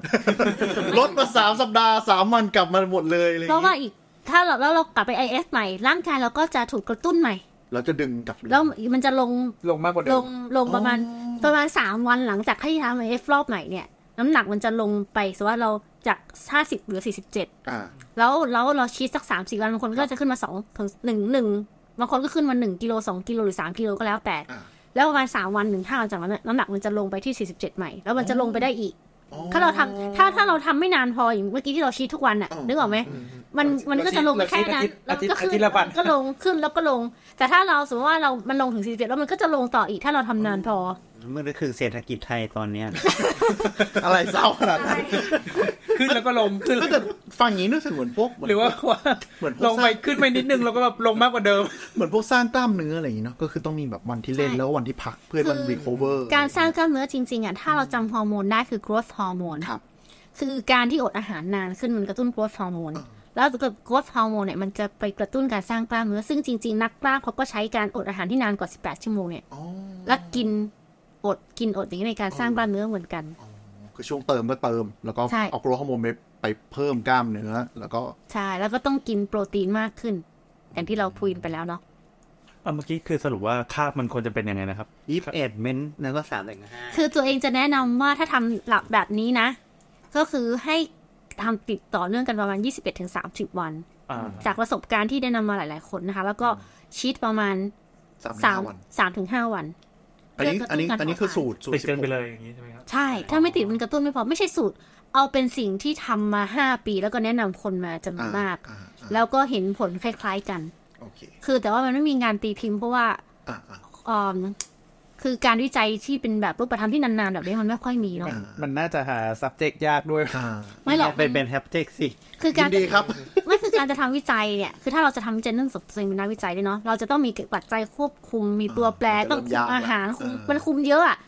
คือถ้าเราแบบปล่อยอิสระอย่างเงี้ย scenario lifestyle อย่างเงี้ยมันก็เชื่อไม่ได้ เพราะมันจะมีปัจจัยกวนใช่ไหม confounding factor เยอะนึกนึกออกไหมครับฉะนั้นจะไม่สามารถตีถึง report อะไรที่มันแบบปล่อยอิสระได้เท่าไหร่ ก็คือทำได้เหมือนกันแต่ว่าเขาเรียกว่าอะไร ความน่าเชื่อถือมันจะไม่มากนะอันนี้เป็นการสังเกตจากเคสรอบตัวที่ได้ผลอืมแล้วตัวเองที่ทำมาห้าปีแล้วก็ ก็คือเอาประสบการณ์ละกัน แล้วก็จากทฤษฎีความรู้ที่โอเคที่ที่ทำมา แล้วก็จากการอ่าน paper ว่าเอ่อการทำเขาบอกว่าถ้าทำเอ่อเอ่อทำทำเท่าไหร่ถึงจะคือมันมีงานวิจัยเหมือนกันแต่ว่างานวิจัยพวกนี้มันมันเชื่อถือได้ไม่มากเลยไม่อยากอ้างมากนักนะแต่ว่าเอาเอาเอาเป็นว่า อันเนี้ยเป็นประสบการณ์ละกันเนาะแล้วก็มีเขียนไว้ในหนังสือด้วยครับนะคะ ก็คืออาจจะเริ่มปรับ อาจจะเริ่มปรับให้เหมาะกับตัวเรา อันนี้เป็น guideline คร่าวๆว่าใช่ค่ะ ก็คือเราสังเกตตัวเองได้ว่า จริง ๆ ก็คือจะกลับไปย้อนอยู่ที่บอกว่าถ้าเราชั่งน้ำหนักทุกวัน เราเอ่อบันทึกอาหารที่เรากินเข้าไปเราจะสังเกตได้ว่า เออ ถ้าเราทำ IF ติดกันเท่าไหร่เราได้ผลอ่า fast เท่าไหร่จริงๆอะมันเป็นประสบการณ์ของแต่ละคนมันจะแตกต่างกัน แต่ว่านี่เป็นระยะเวลาคร่าวๆที่แบบมาจากคนที่เราแนะนำเป็นส่วนใหญ่คืออย่างผมที่แบบอาจจะ obese หนักๆอะไรอย่างนี้อาจจะมี เริ่มสัปดาห์หนึ่งมี cheat day ก็อาจจะได้ผลแล้วอะไรอย่างนี้แต่ใช่เป็นบางใช่ไปแต่ว่าถ้าทำไปนานๆก็อาจจะไม่ได้ผล เพราะว่าอะนึกออกไหมเพราะว่าเอ่อเราอาจจะกินเยอะขึ้นหรือเราอาจจะลดพลังงานได้ไม่มากนักอะไรอย่างเงี้ยค่ะ แต่ถ้าช่วงแรกๆถ้าคนที่ไม่เคยทำเลยนะทำอะไรก็ได้สักหน่อยหนึงจะเห็นผลเป็นแรงกระตุ้นไปก่อนใช่ คือคนเราอะค่ะ ถ้าเรามี reward system หมายถึงว่าเราได้รางวัล จากการกระทำของเราเอง เราจะมีกำลังใจสุดท้ายเราจะเป็นแรงบันดาลใจของตัวเราเองอืมฉะนั้นทำไปเถอะทำอะไรก็ได้คือฟังไปสิบอย่างเนี่ยทำอะไรก็ได้สักอย่างหนึ่งอย่างน้อยเราได้ทำแล้วเราเห็นผล เราก็จะมีกำลังใจในการทำต่อ ไม่ต้องสตริกมากก็ได้อ่าแต่ตัวเองเป็นคนสตริกเป๊ะก็เลย ก็เลยจะแบบจะจะอย่างเงี้ยเออแล้วมันก็เลยทำให้ลดน้ำหนักได้มากคืออย่างตัวเองเนี่ยช่วงที่มีปัญหาน้ำหนักคือช่วงที่ work from home ช่วงที่เป็นโควิดตอนนั้นครับ น้ำหนักขึ้นไปถึง 43กิโลหมายถึงว่าจริงๆ อยากจะหนักประมาณอืม40นิดนิดๆ41 42 อะไรอย่างเงี้ย พอ work from home ขึ้นไป 43 แล้วโอ้ไม่ลงอะนะผู้ฟังอกแตกตายแล้วนะตอนนี้อ๋อไม่ว่างเว้ยค่ะเข้าใจลดลดลดไม่ลงเลยอะ ก็คือต้องต้อง cheat ไปเลย21 วันอ่าทำไมต้อง cheat 21 วันอ่าฮะเพื่อปรับระบบเผาผลาญใหม่หมดเลย ดึงขึ้น ดึงขึ้นใหม่อ่า แต่ว่ายี่เขาว่า cheat นี่คือก็คุม carb คือคุมคือเห็นคือว่าไม่กินเวอร์ไม่กินเวอร์ คือไม่ได้ทัไม่ได้ไม่ได้กินถึงบ่ายสองอ่าคือว่าใช้วิธีอื่นแทน อืมอืมก็คือไปก็คือกินคุมพลังงานคุมให้น้ำหนักคงที่ก่อนครับไปถึงรีเซ็ตระบบเผาผลาญขึ้นมาใหม่ แล้วค่อยเริ่มใหม่แล้วก็จะลดได้ทุกครั้งอ๋อตอนนี้ก็ลดได้อยู่ตอนนี้หนักประมาณ 41 กว่าครับอ๋อก็คือจุดน่าสนใจว่า คืออาจจะมีท่านผู้ฟังบางคนที่ที่อาจจะมาฟังรายการเราด้วยว่าฉันเริ่มลดน้ำหนักมาถึงจุดหนึ่งแล้วเริ่มไม่ลดแล้ว อาจจะต้องลองกลับไปว่าโอเค เริ่มกลับไปกินเพิ่มขึ้น ให้มีน้ำหนักเพิ่มขึ้นช่วงระยะสั้น ๆ กลับไปกินเพิ่มโดยไม่เกิน ไม่เกินไม่ไม่ได้เวอร์ไม่ได้เวอร์ที่ร่างกายต้องเพื่อให้การมัน maintain ก่อนอ่าเพื่อให้มันคงที่ก่อนๆอาจจะแบบโอ้ยกินน้อยมาตลอดเลยแล้วน้ำหนักเริ่มไม่ลดละก็ เริ่มกลับมากินปกติเออไอ้น้ำหนักตัวขึ้นไปหน่อยทั้งสามถึงห้าวันแล้วเขาว่าปกติเนี่ยไม่ใช่ปกติที่น้ำหนักเริ่มต้นนะอ่าต้องเข้าใจนะปกติขนาดน้ำหนักขนาดนั้นอ่าเออจะได้เข้าใจเพราะว่าส่วนใหญ่เนี่ยกลับไปกินปกติถ้าน้ำหนักเริ่มต้นเนี่ยมันมันก็จะบึ้มมันก็จะเป็นเขาเรียกว่าโยโย่กลับไปอ่าอ๋องี้เท่าที่ฟังก็คือคือกลับมากินปกติให้มันเหมือนรีเซ็ตรีเซ็ต BMR ตัวเองเข้าไปปุ๊บเราก็เริ่มเข้ากระบวนการลดน้ำหนักใหม่ใช่ ถ้าแต่ถ้าเราอยากจะคือสามถึงห้าวันอาจจะ reset ได้นิดนึง ถ้าอยากจะแบบ reset ระบบใหม่ทั้งหมดโอเคควรจะ 21 วันหรือหนึ่งเดือน แต่ถ้า 20 วันต้องคุมแคลอรี่ดีๆนะอ่าแต่ถ้าสมมติว่าเราทำ IF เราก็ต้องกินเย็น มื้อเย็นถูกไหมคือถ้าเราจะก็จะคือเพิ่มเพิ่มมื้อเบาๆ มื้อเย็นกลับมาเหมือนกินปกติ แต่ไม่ใช่ใช่แบบโอ้โหจัดก็คือกินเต็มปเลยกติเพียงแต่ว่าไม่เกินแคลอรี่ที่เราต้องการอ่าสมมติว่าคนที่กิน low calorie มานาน แต่ว่ากินสามมื้ออย่างเงี้ยครับก็กินเป็นแคลอรี่ปกติ หรือถ้าคนที่กินหนักมื้อเช้าต่ำมื้อเย็นอืมก็อาจจะกินสามมื้อปกติ สักช่วงหนึ่งอย่างเงี้ยค่ะ นี่คือ cheat day ความหมายของมันก็คือทำอะไรที่มันต่างไปจากปกติให้ร่างกายเราไม่เคยชิน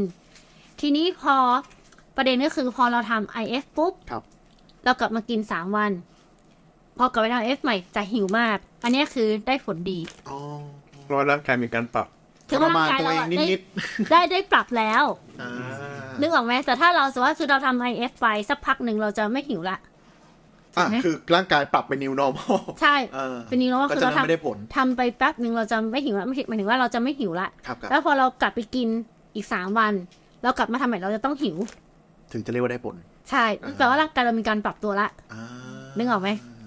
คือเราร่างกายก็จะงงๆว่าอะไรวะเพิ่งกิเอนอมันทำไมต้องกลับมาอดอยากอีกแล้วคืออะไรมันเงี้ยคือคือสรุปคือมันทำให้ร่างกายเรางงอะอ่าอย่าให้มันแบบว่าคงที่จนมันรู้ทางเรา เราจะต้องแบบหลอกล่อเอออ่าถ้าพูดแบบภาษาชาวบ้านนะอ่าคือเหมือนถ้าเราถ้าเราลดลดแบบทำไอเอฟไปยาวๆเลยร่างกายก็จะแบบปรับทุกอย่างลงมาใช่ให้เหมาะกับอาหารสองมื้อใช่ตอนนี้เราก็จะแบบไม่ลดลงด้วยลงอะไรด้วยใช่เราก็เลยต้องหลอกร่างกายทำให้เราไม่เคยชินอะอืม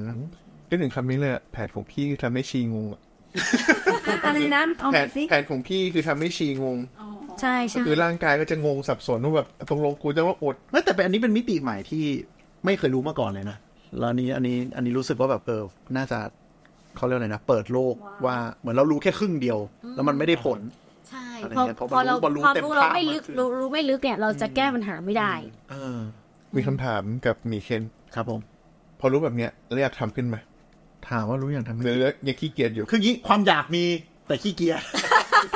ไม่เป็นไรความอยากมันมีอยู่แล้ว ไม่ไม่แต่ว่าผมมาทำไอเอฟอยู่แล้ว แบบไม่คือไม่ไม่ได้สเปกมากอะไรเงี้ยแต่ก็คือแบบมีชีตเดย์คือวันเสาร์อย่างเงี้ยเราหยุดใช่ไหมก็ไปกินปกติก็เลยรู้สึกมันไม่ค่อยได้ผลอะไรเงี้ยเออแต่ว่ามาฟังอย่างนี้ก็น่เข้าใจแล้วว่าทำไมถึงไม่ได้ผล เออใช่ใช่อันนี้คือทำอยู่เลยเหรอทำก็จริง ๆ ไม่กินข้าวเย็นมาสามสี่วันต่อสัปดาห์ตลอดก็เลยไม่ค่อยได้ผลไม่ได้ผล แต่มันก็จะแบบหลุดแบบวันข้าวที่กบ้าลานงสัปดาห์กินกับที่บ้านอะไรอย่างเงี้ย คือมันไม่นานพอที่จะทำให้แคลอรี่ทั้งหมดมันลดลงไปจนได้ผล ใช่ แล้วก็ยอมรับด้วยว่าเดย์ทรีก็คือแบบไม่ได้ กินพิซซ่าอย่างเงี้ยถึงไม่ได้ไงใช่ไหมมันก็ไม่ได้ ก็คืออย่างของที่เล่าให้ฟังคือพิซซ่ากินได้แต่ต้องไปกินมื้อเช้า ซึ่งร้านยังไม่เปิดเออแล้วก็เก็บไว้ครับเก็บไว้ข้ามคืนแล้วมาอุ่นกินเออแต่น่าสนใจเช้าอร่อยอะแต่มันอร่อยนะเว้ยพิซซ่ากลางคืนอร่อยอร่อยเหรอพิซซ่าก็คือแล้วเสร็จว่าอุ่นร้อนสิใช่เฮ้ยหม้อเอ้ยคนอร่อยมีหม้อทอดหม้อทอดเออแต่ก็ครัน่าบผสมนใจก็คือแบบอร่อยแค่แค่เหมือนว่าเอ้ยวันนี้อยากกินเคฟซีว่ะ อะไม่กินเย็น แล้วเดี๋ยวเก็บไว้กินตอนกินเช้าตอนเช้างี้ก็อาจจะได้ผลกว่ากันใช่ด้วยใช่ซ้ำใช่ก็เก็บความอยากไว้ แล้วข้อดีอะคืออะไรไหมอาหารจะอร่อยขึ้นเมื่อเราหิวเออจริงเออถ้าเรามีหิวอะมันไม่อร่อยเออไม่จริง ๆ เพราะว่าพอพอเราสมมติว่าเราทำ IF ไปสักพักใช่ไหมแล้วเราเบรกหมายถึงว่าเรากินมื้อเย็นเนี่ยแล้วพอเรากินมื้อเย็นสักวันแรกก็พอกินได้แต่วันที่สองวันที่สามเรากินไม่ไหวแล้วมันไม่อร่อยมันอืดเออ อืม แล้วพอพ อกลับมาทำ IF ใหม่รู้สึกหิวดีใจมากเลยอะเพราะวันต่อไปกินอาหารอร่อยขึ้นมากจริง ๆนะนี่เป็น reward อย่างหนึ่งของชีวิตคือเราต้องมีการ challenge ตัวเองจิตใจจดจ่ออยู่กับช่วงแปดชั่วโมงที่กินได้ ใช่ใช่ใช่ก็ทำไปเรื่อยๆอย่างเงี้ยค่ะก็อย่างที่บอกมันก็ คือจริง ๆ แค่น้ำหนักไม่กลับมาเท่าก่อนลดน้ำหนักนี่คือเก่งมากละนะทีหรืนี้อเราจะเริ่มแบบอะไรนะ IF สิบสี่วันแล้วก็กินวันหวยออก แต่สิบสี่ก็อาจจะยังไม่ไม่ได้ผลนะ ก็ลองดูก็ได้ค่ะจริง ๆ เอางี้ทุกอย่างเป็นการทดลองของตัวเองเพราะแต่ละคนตอบสนองไม่เหมือนกันอ่าอันนี้คือเป็นสุดโต่งคนหนึ่งหมายถึงตัวเองอะครับสุดโต่งคนหนึ่งก็แบบทฤษฎีเป๊ะครับเออ แต่ว่าอย่างที่บอกค่ะทำอะไรได้ทำ ดีกว่าไม่ทำอะไรเลย แต่อันนี้ถามนิดนึงว่าถ้าสมมติทำ IF แล้วแบบถึงขนาดปวดท้องจนทนไม่ไหว นี่คือผิดปกติใช่ไหมไม่ควร ใช่ปกติ เท่าที่อาจจะตัวเองต้องเคยเป็นโรคกระเพาะอ่าแต่ทางเอฟไม่มีปัญหาแต่อย่างที่บอกต้องกินให้พออ่าในช่วงที่กินอ่าเอ่อตัวเองเนี่ยเอ่อนอกจากว่าบางทีภารกิจมันมีเนาะหมายถึงว่ามีสอนมีประชุมมีอะไรอย่างเงี้ยถ้าแบบไม่ได้ว่างกินมากเนี่ยน้ำตาลต่ำกับตายเหมือนกันนะ คือแบบมือสั่นอะไรอย่างเงี้ย เพราะฉะนั้นเนี่ยก็ต้องระวังด้วยนะ ไม่ใช่ว่ามันมีแต่ข้อดีก็ต้องระวังเพราะว่าน้ำตาลต่ำตายได้ เพราะมีบางคนเหมือนกับอาจจะกินกินน้อยเป็นพื้นฐานอยู่แล้ว แล้วพอทำไอเอฟปุ๊บแล้วรู้สึกปวดท้องจะนอนไม่ได้ เอออย่างนี้ไม่ได้แต่ว่ากินไม่พออ่านะเพราะฉะนั้นเรื่องนี้ก็สำคัญนะคะ ต้องกินพอ แล้วคือคำว่าพอเนี่ยก็คือหนึ่งต้องอาหารสารอาหารแร่ธาตุอะไรเงี้ยต้องกินให้ครบอย่างตัวเองอย่างที่บอกว่า คนที่คุมอาหารทุกประเภทเนี่ยวิตามินอะไรไม่พออ เพราะฉะนั้นก็ต้องเสริมวิตามิน วิตามินไม่ต้องเอาแพงหรอกวิตามินรวมถูกๆไปกินไปอ่านะคะ อย่างที่เราคุยกันในทีที่แล้วเนาะหรือบางคนบางคนอันนี้เล่านิดนึงก็คือมีบางคนอยากผอมไปกว่าเดิม แต่จริงๆคือสุขภาพเขาดีอยู่แล้วพอลดเหมือนว่าลดไปมากกว่านั้น แล้วมันเริ่มแย่แล้วร่างกายมันเริ่มแบบเพี้ยนอะไรอย่างเงี้ยไม่ได้เพราะว่าถ้าเราลดไปมากๆเนี่ยไม่ใช่เมื่อกี้เราจริงๆเล่าไม่จบ นอกจากการสลายไขมันแล้วเนี่ย โปรตีนในร่างกายจะถูกสลายมาใช้เป็นพลังงานด้วยอ่าเพราะฉะนั้นคนอดอาหารทุกคนเนี่ย จะถูกการเอ่อโปรตีนจะถูกสลายกลายเป็นกรดอะมิโน แล้วก็เข้าสู่กระบวนการสร้างน้ำตาลใหม่หรือ gluconeogenesis ด้วยเช่นกัน ซึ่งประมาณ 8%จะถูกเอามาสร้าง คือ เพราะฉะนั้นอ่าเราจะต้องกินโปรตีนให้พอเพื่อไม่ให้กล้ามเนื้อเราถูกสลายอ่าก็เป็นอีกเหตุหนึ่งนะคะ อันนี้ก็คือก็ต้องกินโปรตีนให้พอ เพราะฉะนั้นสรุปแล้วจะการคุมอาหารวิธีไหนก็ต้องกินสารอาหารให้ให้พออ่าให้ครบอ่าถ้ากินไม่พอก็ต้องเสริม นะคะ จริง ๆ การกินอาหารเสริมไม่ผิดแต่ว่าไม่ใช่แบบของแพงๆนะเอาแค่แบบเบเบถูกๆก็พอละไม่ต้องไม่ต้องเอาแพงๆอะไม่ได้ไม่ได้ขายขายใดๆแล้วเพราะเพราะมีญาติแบบกินโลแคลอรี่แล้วแล้วก็เจอ IF ก็ทำ IF อีก แล้วพอ drop ไปมากเหมือนกับ ไปเจอหมอคือฮอร์โมนเพี้ยนหมดเลยใช่หมอก็สั่งว่าไปกินโปรตีนเดี๋ยวนี้แล้วก็แบบเอาน้ำหนักตัวเองขึ้นหน่อย มาใช่ผอมกว่านี้ไม่ได้แล้วใช่ให้คงไว้ก็พอ ใช่บางคนเป็นโรคเหมือนกันนะ อย่างเช่นภาวะเป็นภาวะทางจิตใจบางคนที่ เออ เขาเรียกว่า anorexia nervosa อ่าพวกที่แบบว่าใช่กลัวอ้วนจนแบบอืมไม่ไม่กินอะไรเลยอะไรเงี้ย อันเนี้ยก็ผิดปกติ ฮอร์โมนต่างๆ มันต้องการไขมันคือไขมันเนี่ยมันสร้างฮอร์โมนมากกว่าร้อยชนิด ถ้าไขมันมันต่ำไปหน้าที่ของร่างกายก็ผิดปกติด้วยนะคะ อ่าทีนี้เรื่องสุดท้ายครับผมคือ ketogenic diet หรืออาหารที่สร้างคีโตน เราเคยคงได้ยินนะคะ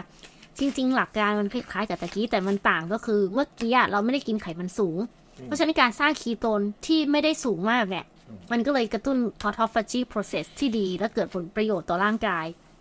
แต่การกิน ketogenic diet ก็คือจริงๆตามทฤษฎีคือไขมันสูงเกินกว่าร้อยละหกสิบฮะหมายถึงว่าสัดส่วนของอาหารเนี่ยก็คือกินไขมันสูงมากกว่า60%เป็นต้นไป ซึ่งซึ่งเพราะฉะนั้นเนี่ยมันก็จะต่างกันนะคือคีโตนมันจะมากเกิน มันจะไม่เหมือนตะกี้ละ ตะกี้คีโตนมันเกิดจากการสลายไขมันใช่ไหมแต่นี่คือคีโตนมันเกิดจากอาหารไขมันข้างนอก คีโตนข้างนอกรับไขมันก็คือไขมันข้างนอกเข้ามาทำให้สร้างคีโตนในร่างกายมากเกินไป อ่ามากกว่าสลายไขมันจากข้างในนึกออกไหมท่านเมื่อคีโตนเกินมากๆอย่างที่บอกคีโตนมีภาวะเป็นกรด ครับ ก็จะทำให้เลือดเป็นกรดมากขึ้นนะคะ แล้วก็จะเกิดไข้คีโตหรือว่าคีโตฟลู เกิดอาการขาดน้ำเกิดอุณหภูมิแก่คือเกิดผลเสียหลาย ๆ อย่าง แล้วก็จะทำให้มีไขมันสะสมในตับมากขึ้น พอไขมันสะสมในตับมากขึ้นเนื่องจากว่าอย่างที่เรากินไขมันมากเกินไปไม่เหมือนตะกี้นี่เมื่อกี้มันเป็นการสร้างคีโตนจากการสลายไขมันในร่างกายมันไม่มากเกินเพราะว่าอดอาหารแค่ไม่กี่ชั่วโมงเองใช่ไหมแต่เนี่ยกินเข้าไปข้างนอกเกินมากๆอย่างเงี้ยไขมันเกินไขมันสะสมที่ตับไก่เกิกัดบฟัวกลาเกินเกินตับที่มีไขมันสะสมอยู่มาก แล้วถ้าเกิดมากนานๆเนี่ย เกิดการอักเสบเกิดพอเกิดอาการอักเสบเกิดอะไรขึ้น ก็เกิดไฟโบรซิส ตับแข็งก็ตับแข็งก็จะบอกว่าตับแข็งก็ได้บอกว่ามันก็เริ่มมีพังผืดเพิ่มเริ่มมีพาะนพัอังกเสผืดบที่ตับอักเสบเสร็จปุ๊บมันก็เริ่มมีพังผืดพอเป็นพังผืดที่ตับก็ตับก็จะแข็งก็จะเกิดความผิดปกติต่างๆ เพราะฉะนั้นเลยไม่ค่อยแนะนำให้กินอาหารที่สร้างคีโตหรือ ketogenic diet เพราะว่าไขมันมันเกินเกินไปหนึ่งแคลอรี่มันเกินสองมันเป็นคนอื่นคือถ้าเข้าใจแล้วเลือกกินแต่ไขมันที่ดีอาจจะพอได้ แต่คนส่วนใหญ่กินอะไรกินกากหมูเงี้ยซึ่งคือพอคนน่ะไปเข้าใจ concept ผิดๆมันก็เลยเพี้ยนกันไปหมด อ๋อ คือวิธีนี้เกิดกินมาจากเข้าใจว่าคีโตนมันดูดีนู่นนี่นั่นปุ๊บก็เลยอัดคีโตนเข้าไป อัดไขมันเข้ามันไป มันอาจจะมีความคิดมาจากMediterranean diet หรือว่าเพราะ Mediterranean มันไขมันสูงมันมีไขมันที่ดี แต่ว่ามันประมาณจงๆ30-40%เปอร์เซ็นต์เองมันเหอะมือนว่าถูกประดิษฐ์ขึ้นมาเพื่อรักษาโรคลมชักลมชักบางบางประเภทนี่นี่นี่เปิดหนังสือหน้า เพราะว่ามันเหมือนกับการสร้างเขาเรียกอะไรวะการสร้างคีโตนไม่ใช่ ไม่ใช่เออการสร้างคีโตนด้วยส่วนหนึ่งคือมันเหมือนมัน calm down สมองอะเออ คืออย่างนี้ อาหารที่สร้างคีโตนเป็นอาหารที่มีสัดส่วนของไขมันสูง โปรตีนพอเพียงและคาร์โบไฮเดรตต่ำมาก คืออย่างนี้ถ้าว่าคาร์โบไฮเดรตต่ำไขมันสูง โปรตีนก็จะพอคือโปรตีนไม่ได้ขาดครับแต่ถ้าเป็นอาหารที่คาร์โบไฮเดรตต่ำแต่โปรตีนสูงไขมันก็จะต่ำลงไปเอง คือสสรุปก็คือคาร์โบไฮเดรตต่ำเนี่ยได้ผลเหมือนกัน แต่ว่ามันขึ้นอยู่กับสัดส่วนของไขมันกับคาร์โบไฮเอ้ยไขมันกับโปรตีนอ่าคือนึกคอนอกไหมที่คนที่เริ่มกินคีโตนช่วงแรกอาจจะรู้สึกว่าได้ผล แต่จริงๆมันเกิดจาก low carb มากกว่าใช่ที่จะเป็น เพราะไขมันคือจริงๆอะค่ะ มันเริ่มมาจากที่ว่าการรักษาผู้ป่วยเด็กที่เป็นโรคลมบ้าหมูหรือพิเลปซี่เนี่ย ในปี 2464 กี่ปีแล้วเวลา200ปีร้อยสองเอ้ยสี่หกสองตัวที่สี่อะไรสองห้าหกสี่ร้อยปีร้อยร้อยสองร้อยปีร้อยปี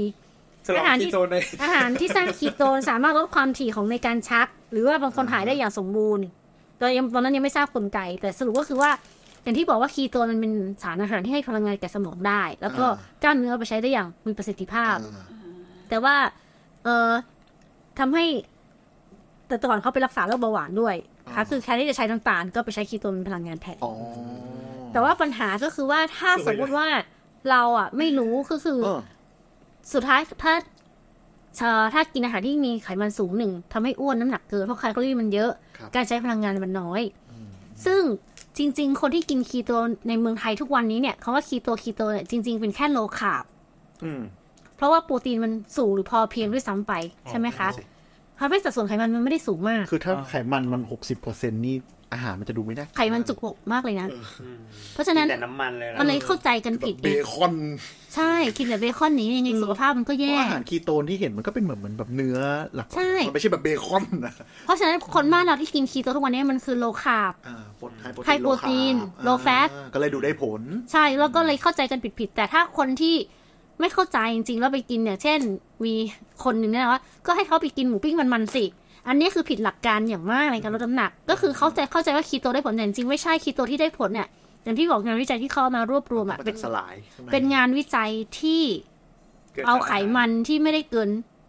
ห้าสิบด้วยซ้ำไปคืองานวิจัยที่เขาเอามารวบรวมอะค่ะมันเป็นไม่ตรงตามทฤษฎีอย่างนี้แล้วกันอาหารโลcarb อาหาร low carb high protein อาจจะ high fatแต่ว่า fat นั้นไม่ได้ high ถึงขั้น ketogenic diet แล้วกันอ่าเพ ราะฉะนั้นหนึ่ง ketogenic diet หนึ่งทำให้พลังงานสูง เพราะฉะนั้นจะกินแคลอรี่ได้น้อยมาก ถูกไหมอันนี้ก็กินปริเพราะเพราะจริงกินปริปริมามาณณอาหารได้น้อยกินปริมาณได้น้อยเพราะแคลอรี่มันสูงจากไขมันถูกไหมคะ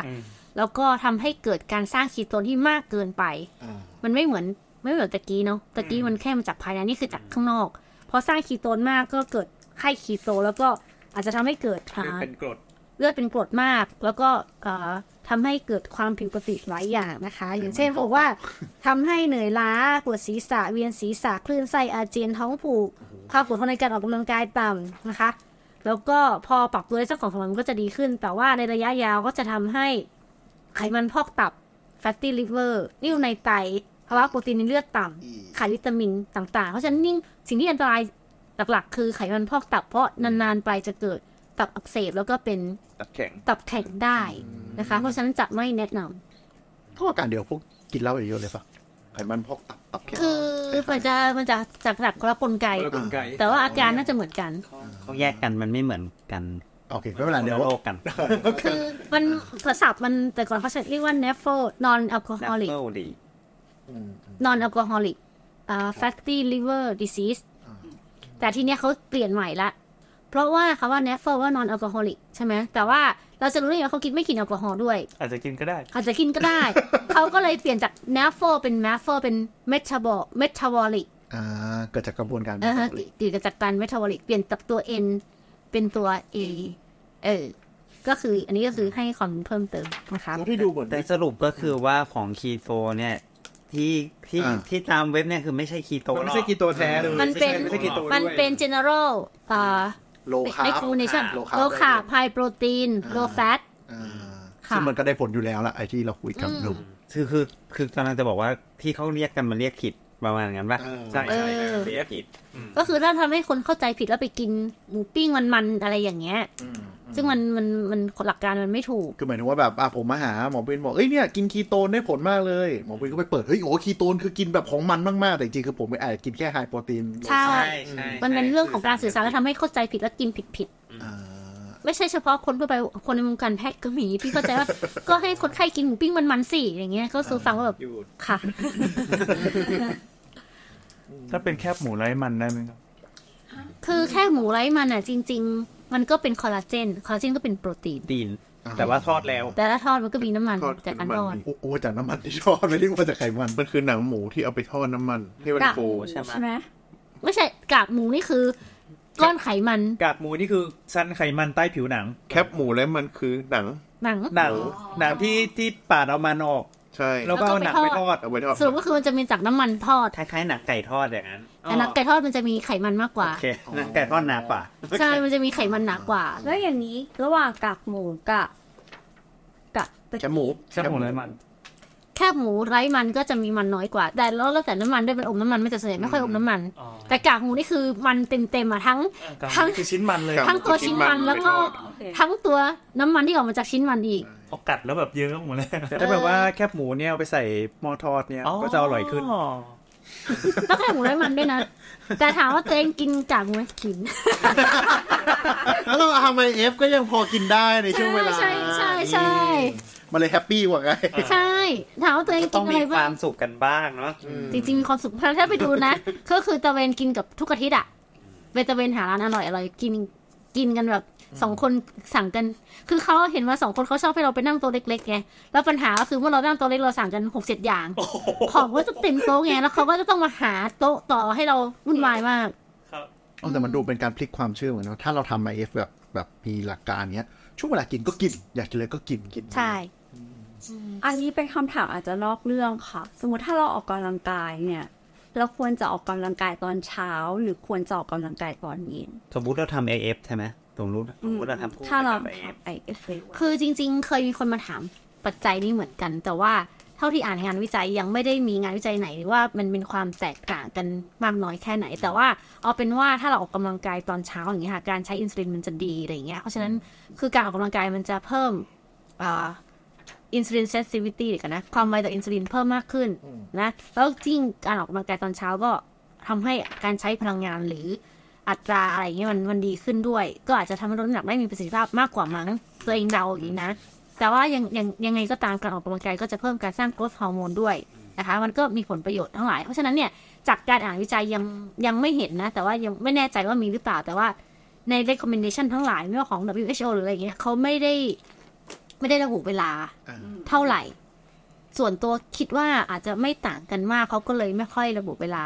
แต่ว่าการออกกำลังกายอย่างที่เคยบอกไว้ก็คือที่เขาแนะนำเนี่ยก็อย่างน้อยหมายถึงอะเขาบอกก็การออกกำลังกายรวมทั้งใน WHO ด้วยเนี่ยครับเขาหมายถึงการใช้พลังงานอ่าทุกรูปแบบครับคือเขาจะแนะนำว่าเอ่ออย่างน้อย30นาทีสัปดาห์ละ3วันแล้วบางทีก็บอก5วันก็มีแต่จริงๆอะ คือถ้าเอาง่ายๆคือ150นาที ก็คือถ้า30นาทีคือคือ5วัน ถ้า50นาทีก็คือ3วัน เรียก intensity minute แล้วเขาแนะนำให้ออกกำลังกายระดับความรุนแรงปานกลาง เพราะว่าถ้าออกกำลังกายหนักไปมันก็มีความเหนื่อยล้าของกล้ามเนื้อมีอะไรอย่างเงี้ยค่ะ แล้วก็หัวใจมันจะทำงานหนักไปอ่าซึ่งแต่ก่อนน่ะถ้าเราเข้าใจว่าการออกกำลังกายเนี่ยที่ทำให้หัวใจโตเนี่ย หัวใจโตเขาเรียกว่าเป็น physiologic อ่าอ่าอะไรนะ หัวใจโต cardio อะไรนะหัวใจโตอะไรนะหัวใจโตไออะไรว่า hypertrophy เออ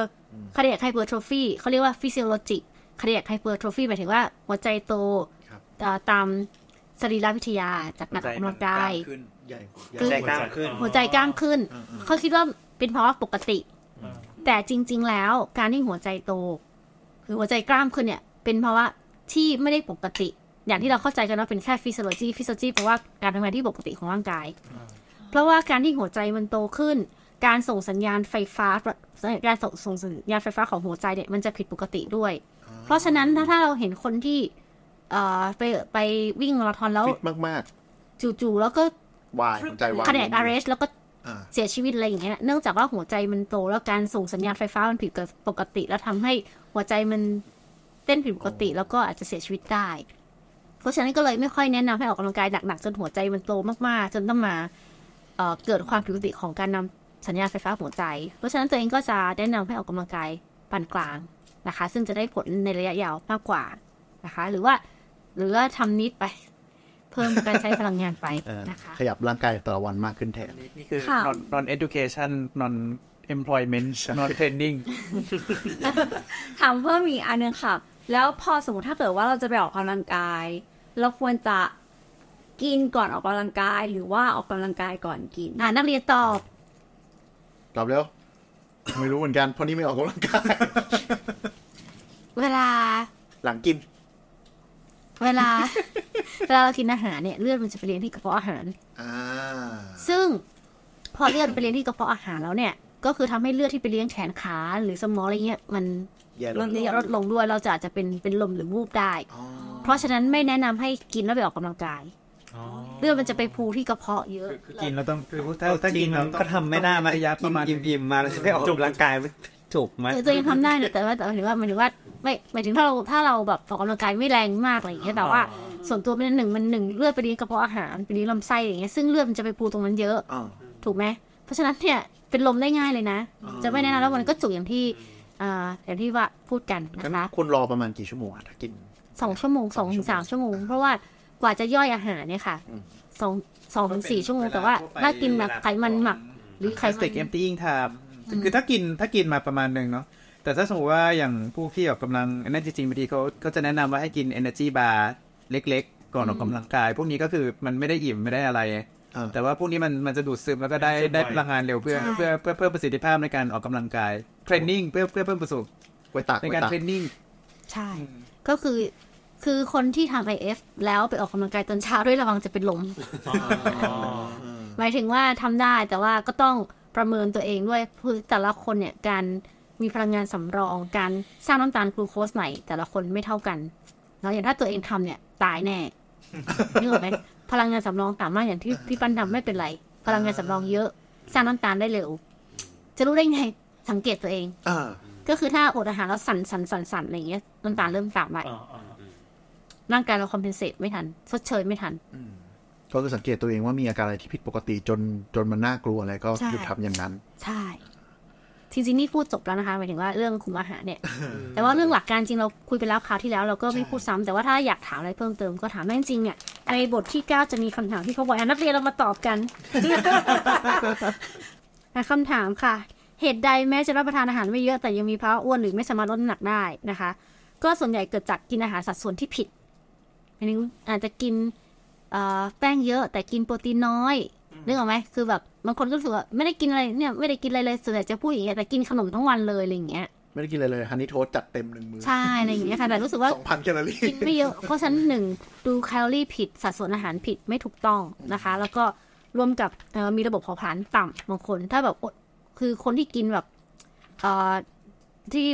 คือพลังงานครับโดยไม่มีการกระตุ้นเลยนานๆเนี่ยระบบเผาผลาญมันจะต่ำหนึ่งข้างหรือคนที่กล้ามเนื้อไม่เยอะอะไรอย่างเงี้ยค่ะฉะนันก็กระตุ้นโดยการเพิ่มกล้ามเนื้อกินอาหารโปรตีน กินสัดส่วนอาหารที่ถูกต้องนะคะนอกจากทำ IF เราอย่าลืมเล่น weight ด้วย บอกตัวเองเหรอเออแต่นี่มีผลจริงคือบางคนกินน้อยแต่ไปกินของ high calorie แล้วก็กินคาร์โบไฮเดรตสูงพอคาร์โบไฮเดรตสูงอินซูลินสูง ก็จะต้านการสลายไขมันลดน้ำหนักไม่ได้เช่นกินกากหมู หรือกินถั่วมันอร่อยนะถั่วนี่ตัวดีเลยนะอีแบบมะม่วงหินมะพร้าวอะบางคนใช่ใช่กินแบบโอ้ยเอ้ยมันเพลินกินกำเดียวโอเคนะแบบโอ้กำนั่นแหะแคลอรี่มากกว่าข้าวอีกใช่ใช่ใช่ก็คือต้องรู้ด้วยว่ากินน้อยเนี่ยเขาว่ากินน้อยอะใช่มันมันน้อยแคลอรี่มันน้อยจริงหรือเปล่าอะไรอย่างเงี้ยค่ะเพราะฉะนั้นต้องไม่ใช่ปริมาณน้อยต้องเน้นแคลอรี่ ต้องเน้นสัดส่วนอาหารที่ถูกต้องอะแคลอรี่ที่เหมาะสมครับ อันที่สองทำไมออกกำลังกายเยอะถึงลดน้ำหนักไม่ได้ เพราะว่าออกกำลังกายใช้พลังงานไม่เยอะ แต่เรากินอะเรากินทีละเยอะๆ ถูกไหม เพราะฉะนั้นมันก็เลยบาจริงเข้ามากกว่าออกเยอะแค่นั้นเองพิซซ่าหนึ่งอันเท่ากับว่ายน้ำหนึ่งชั่วโมงนะขาออกนี่ยังเหนื่อยนะ แต่พอขาเข้าแบบแป๊บเดียว อันที่สามการอดอาหารเป็นระยะระยะแบบกินอาหารในระยะเวลาจำกัดกินเวลาใดก็ให้ผลเหมือนกันใช่หรือไม่ ไม่ใช่ ไม่ใช่อะเราได้คำตอบมายาวละเราก็ข้ามไปเลยครับ เพราะฉะนั้นให้กินหนักเช้า เอ้ยเรากินเช้าอดเย็นนะคะ อันที่สี่ ควรรับประทานอาหารเป็นระยะเวลา 8 ชั่วโมงและอดอาหารเป็นระยะ 16 ชั่วโมง ใช่หรือไม่คำตอบคือไม่จำเป็น ตามสะดวก ตามสะดวกแต่ถ้ายิ่งอดอาหารข้ามคืน อดอาหารข้ามคืนด้วยนะข้ามคืนได้นานเท่าไหร่ ยิ่งดี ก็คือหยุดกินช่วงบ่ายได้เร็วเท่าไหร่ ใช่ ยิ่งดี ไม่จำเป็นต้องเป็น 18 ต่อ6อะแต่ว่าจริง ๆ ก็คืออย่างน้อยต้อง 14 ชั่วโมง 16 ชั่วโมงขึ้นไปอะถึงจะดี จะกินสี่หยุดยี่สิบก็ได้ ใช่ บางวันกินสองเอง เออเพื่อนผมทำอยู่ กินสองเพราะว่าอะกิน เก้าโมงถึงสิบเอ็ดโมงอย่างเงี้ยอะอิ่มละกินบุฟเฟ่ต์อะไรอย่างเงี้ยถ้าถ้าถ้าคุณผู้ฟังเป็นพระนะครับ ก็คือมื้อฉันเพลนะแล้วก็ยาวเลย แล้วก็อีกทีก็เช้าเออเพื่อนใช่ผมกินแบบพระก็ไม่ก็ดีหลับสุดไปละเท่านั้นแถมเช้าออกไปบินอีกใช่แล้วก็วินทบาทใช่ไหมได้ออกกำลังกายด้วย ซึ่งเพื่อนลดน้ำหนักได้ไหมคะอย่างงี้ได้อะได้เยได้อะไหมได้ดีเลยใช่ได้ปัจจัยด้วยเดี๋ยวเราจะไปดูจานหน่อยนะ การรับประทานอาหารในระยะเวลาจำกัดคือ IF เนี่ยนะจำเป็นต้องจำกัดแคลอรี่ประเภทและปริมาณอาหารที่รับประทานหรือไม่ ไม่จำเป็น แต่ถ้าทำร่วมกันก็จะมีประสิทธิภาพมากขึ้น แต่ทางนี้ต้องยังมีความสุขอยู่ ถ้าทำแล้วทุกข์ทรมานอย่าทำเพราะว่าจะทำได้ไม่นานอ๋อนี่เป็นหัวใจเรื่องความสุขย้ำหลายครั้งมากเลยนะครับ เรื่องแบบทำแล้วต้องมีความสุข ใช่ใช่เพราะว่าตัวเองอะลดน้ำหนักเป็นวงจรซ้ำๆอย่างเงี้ยเพราะว่าทำแล้วมันทรมานไงถ้าถ้าทำได้ไม่นานมันก็ไม่มีเกิดประโยชน์ได้ไต่อมันก็โยโย่นะคะ อันตัดไปต้องรับประทานทางไอเอสเนี่ยต้องกินเป็นมื้อหรือไม่ และควรกินกี่มื้อคำตอบคือยังไม่มีงานวิจัยที่รองรับ ก็คือไม่จำเป็น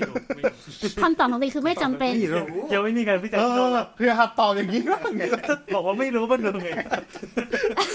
นี่แกล้งแกล้งหมอประจำรายการฮะชอบตอบไม่รู้อย่างเดียว ก็คืออมันก็มีงานทดลองหลายแบบ ทั้งที่กินเป็นมื้อและกินต่อเนื่อง แต่ตัวตัวเองอะก็ไม่ได้กินเป็นมื้อเพราะแล้วแต่ความสะดวกไงคือพอเป็นมื้อเนี่ย คือบางคนเขาทำงานเป็นเวลาเนี่ย โอเค เป็นมื้อก็ได้ แต่ตัวเองไม่ได้ทำงานเป็นเวลาขนาดนั้น ก็ก็กินเมื่อสะดวก คือคือก็เป็นเวลาแหละ แบบว่าอืมเออ nine to five แต่ว่า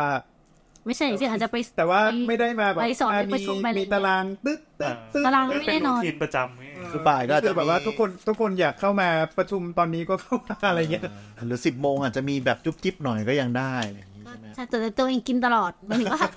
กินตลอดจริงอ่าๆ ๆหมายถึงว่าเอ่อตักข้าวคำหนึ่งพิมพ์โอเคหนึ่งหน้าให้ตักเพราะข้าว ว่าตัวตัวพี่น้อยเองก็คือไม่ได้แบ่งเป็นมื้อ ก็กินใช่ ในช่วงที่เป็นช่วงกินก็คืออยากกินอะไรก็กินมีแล้วแต่ความว่างของอ่าแล้วแต่ ก็ได้ก็ได้ผล ถ้าไปประชุมก็พก กล่องอาหารไปด้วย ว่าจริงนี่พูดจริง พกไปเลยสามกล่องก็โอ้โหไม่กินไม่จ้า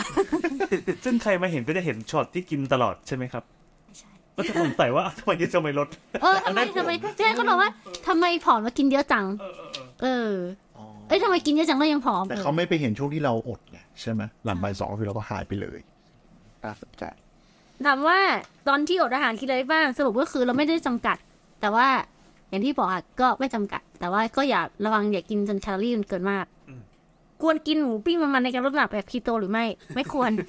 จบใครเป็นคนคิดนะใค รเป็นคนมีคิอาดจารหย์มูปิ้งมีมีคนนึงทักมาอย่างนี้แบบตกใจเลยว่า ก็ให้คนไข้กินหมูปิ้งมันๆสิครับแบบตายแล้วเขาเออมันดูมันดูเป็นการใช้ logic ที่มันแบบมี flaw นิดนึงเนาะหมายถึงว่าแบบ อะไรเพิ่มคีโตนน่าจะดีคีโตนมาจากไหนไขมันงั้นอัดไขมันเยอะๆก็น่าจะดี คือเขาไม่ได้มีความเข้าใจเอออ่าฟิสิโอที่ที่ถูกต้องไงแต่ละเอาเขามาสินทาแต่ละ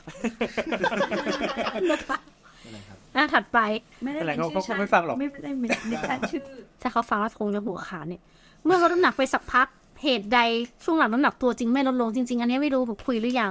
จริง ๆ ร่างกายของเราค่ะ เมื่อเราลดน้ำหนักไปสักพักหนึ่งมันจะมีการปรับตัวหลายอย่างเนี่ยมีการสร้างฮอร์โมนลดลงเช่นไทไทรอยด์ฮอร์โมนไทรอยด์ฮอร์โมนที่กระตุ้นการเผาผลาญจำเมื่อกี้จำได้ไหมอ่าเออไทรอยด์ฮอร์โมนมันจะลดลงมันมีการลดการใช้พลังงาน มีการลดกล้ามเนื้อ มีร่างกายเราจะปรับตัวโดยการลดการใช้พลังงาน อย่างที่เราไม่รู้ตัวอย่างเช่น แต่ก่อนเราอาจจะยืนจะเดินเราก็อาจจะนั่งนิ่งๆมากขึ้นอะไรอย่างเงี้ยค่ะ โดยกระบวนการทั้งหมดเราจะลดการใช้พลังงาน แล้วก็มีการสร้างลดการสร้างความร้อนมากกว่าการลดลงของมวลกล้ามเนื้อ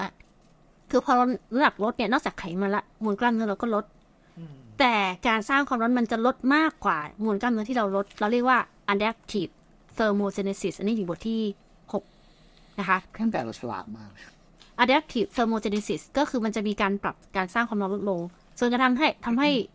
เราเนี่ย กลับมาอ้วนได้ง่ายแม้แต่เราจะกินลดลงอยู่ เพราะฉะนั้นจึงต้องมีชีตเดย์เป็นระยะแหละที่เราคุยกันมา แบบว่าร่างกายเรานี้แบบว่าคือพิเศษพลังงานสุดฤทธิ์ต่างหากใช่ ไม่ใช่บอกว่าจะฉลาดแล้วหรอกปรับตัวจนกระทั่งแบบยังไง ยังไงกูก็จะไม่ยอมตายเออจัดการพลังงานนะเนาะเหมือนกับแบบรู้แล้วว่าผมประหยัดพลังงาน เหมือนอินใช่เทคใช่ อินเทคเราน้อยลงปุ๊บร่างกายก็ปรับทุกอย่างลงหมดใช่เลยฉะนั้นเราก็ต้องกระตุ้น อย่าอย่าให้ร่างกายเรามันตามทัน ทรมานมัน ประมาณนั้นค่ะ แล้วก็โดยทั่วไปเนี่ยค่ะ คนลดน้ำหนักไปประมาณหกเดือนเนี่ย จะมีน้ำหนักกลับมา ค่อนข้างเยอะหมายถึงว่าหกเนี่ยหกเดือนจะลดน้ำหนักลงพอหลังจากหกเดือนเราเราจะน้ำหนักกลับมาสู่ภาวะปกติหลายคนเลย พอผ่านไปประมาณปีหนึงอะกลับมาสักเอ่อจะไม่ได้เป๊ะๆแบบว่าเกินครึ่งอะหมายถึงคนที่ลดน้ำหนักไปน้ำหนักกลับมาเนี่ยเยอะมากจำนวนจำนวนคนเกินครึ่งอะกลับนี่คือเฟลใช่ไหมครับ กลับมานี่คือ กลับมาเท่าเท่าเท่าปกติเท่าเท่าก่ก่ออนนลดเท่าก่อนลดหรืออาจจะบางคนอาจจะมากปกติปกมากเฟลนั่นเองก็คือเฟลนั่นคือเพราะว่าอะไรหนึ่งเราหิวมากขึ้นจากไขมันที่มันลดลงสองเรามีการปรับลดการใช้พลังงานอย่างที่เรากล่าวไปทั้งหมดเมื่อกี้นี้ เพราะว่าเขาลดน้ำหนักอย่างไม่ถูกต้อง แต่ถ้าเรามีการมีชีตเดย์มีกระตุ้นเป็นระยะที่เหมาะสม และกินไม่เยอะเกินไปเออไม่ตามใจปากเนี่ย มันก็จะ ทำให้น้ำหนักไม่กลับมาอย่างเช่นพี่ปั้นเนี่ยแค่ไม่อ้วนกลับมาเท่าเดิมก็เก่งแล้วเพราะว่านี่ผ่านไปห้าปีละเก่งมากการลดน้ำหนักควรมีวันโกงหรือไม่ควรนะคะ ควรก็คือก็ปรับไปตามเอ่อความเหมาะสมแล้วกัน ก็คือคิดว่าอ่าถ้าบางแบบเนี่ยอาจจะอย่างอย่างที่บอกว่ากินโปรตีนหกวัน ไม่กินคาร์โบไฮเดรตเลย ไม่กินแป้งเลย แล้วก็เขามีวันโกงอาทิตย์ละวันเนี่ยอันนี้อาจจะอาจจะได้ผลเพราะว่าพลังงานมันติดลบไปเยอะมาก นึกออกไหมแต่ว่าถ้าทำ IF พลังงาน มันลดลงไม่เยอะมาก เพราะฉะนั้น cheat day อาทิตย์ละวันอาจจะไม่ได้ผล ก็คือต้องปรับไปตามสูตรแล้วกันอ๋อก็คือแสเราดงว่าชีเดย์มันก็แอพพลายใช้กับสูตรอื่นๆได้ด้วย คือใช้ใช้กับทุกสูตรเลยอ่าๆทุกสูตรต้องมีชีตเดต้องย์มีต้องมีเพื่อเพื่อเพื่อกระตุ้นมาให้มันใช่ชินอะไรทุกสูตรต้องมีแต่ว่าจะมีแค่ไหนเนี่ย อันนี้บอกยาก แต่อย่างบอกอย่างที่บอกอะค่ะ ก็ทุกการลดน้ำหนักไปประมาณสองอาทิตย์เนี่ยอัตราการเผาผลาญจะเริ่มลดละครับฉะนั้นการกินที่ปกติหมายถึงว่าไม่ ไม่เกินพลังงานที่ต้องการเนี่ยมันจะกระตุ้นการเผาผลาญได้นะคะ ควรชั่งน้ำหนักเมื่อใด อันนี้เราตอบได้แล้วเนาะเราข้ามตอนเช้า ถ้ายิ่งชั่งน้ำหนักบ่อยยิ่งดีหลังอุจอุจจาระปัสสาวะให้เสร็พุจดออกให้หมดแล้วก็แก้ผ้า ใช่ถูกต้อง แล้วไปยืนกลางบ้านการน้ำหนักการสบายการน้ำหนักที่ไม่เพียงพอแบบนี้ก็ได้มีผลต่อการลดน้ำหนักหรือไม่มีแน่นอนนะคะ น้ำหนักมันจะลดยากมากแต่สุดท้ายละ เหตุใด เขาถามว่าผู้เขียนตัวเองเนี่ย มีน้ำหนักตัวแล้วคือถามเยอะมากว่าเราหนักสี่สิบกว่าแล้วทำไมยังทำไอเอฟต่ออะก็คือหนึ่งเพื่อความสวย ครับ ครับโอเคครับ ไม่แก่ไม่เหี่ยวไม่ย่นหมายถึงว่าลดชะลอความแก่กระตุ้นออทอฟาจีอ่า อันที่สองจะได้กินได้อย่างมีความสุข เพราะว่าถ้าเรากินอย่างมีความสุขทุกมื้ออะอ้วนตายแน่อืม รู้หรอกไหมเพราะฉะนั้น โอ้โอ้คือถ้าถึงหนักจะหนักน้อยใช่ไหมแต่ถ้าเรากินแบบเราชอบกินไงแล้วถ้ากินแบบมื้อละเจ็ดอาหารมื้อละเจ็ดอย่างทุกวันอย่างเงี้ยเดี๋ยวมันก็ อ้วนตาย เดี๋ยวก็กลับมันน้ำหนักเกินด้วย เพราะฉะนั้นก็เลยต้องทำ IF เพื่อทำให้กินได้อย่างมีความสุขก็เปลี่ยนไลฟ์สไตล์ตัวเองไปเลยว่าใช่เป็นถาวรอย่างนี้เลยควรใครที่อยากจะลดน้ำหนักได้อย่างถาวรจะต้องมีการปรับเปลี่ยนไลฟ์สไตล์อย่างถาวรถ้าใช้ตัวช่วยมันจะทำให้ตัวช่วยอย่างเช่นกินยาลดความอ้วนเนี่ยมันจะทำให้แป๊บเดียว แล้วเดี๋ยวมันก็กลับมา เพราะฉะนั้นน่ะจะต้องเปลี่ยนไลฟ์สไตล์อย่างถาวรแต่ว่าวิธีที่พูดมาทั้งหมดเจ็ดวิธีเนี่ยครับไม่จำเป็นต้องใช้วิธีใดวิธีหนึ่งเท่านั้นหมายถึงว่าตอนนี้เราทำ IF เราเบื่อ เราก็มาเปลี่ยนเป็นกินมื้อเช้าอย่างราชาอ๋อกินมื้อกลางวันแล้วก็กินมื้อเย็นแค่แต่แต่ว่าควรจะทำวิธีหนึ่งสักนานจนเห็นเห็นผลแล้วก็เปลี่ยนวิธีก็ได้ ซึ่งยิ่งเปลี่ยนวิธียิ่งดี ร่างกายเราจะไม่เคยชินแล้วไงงง ร่างกายงง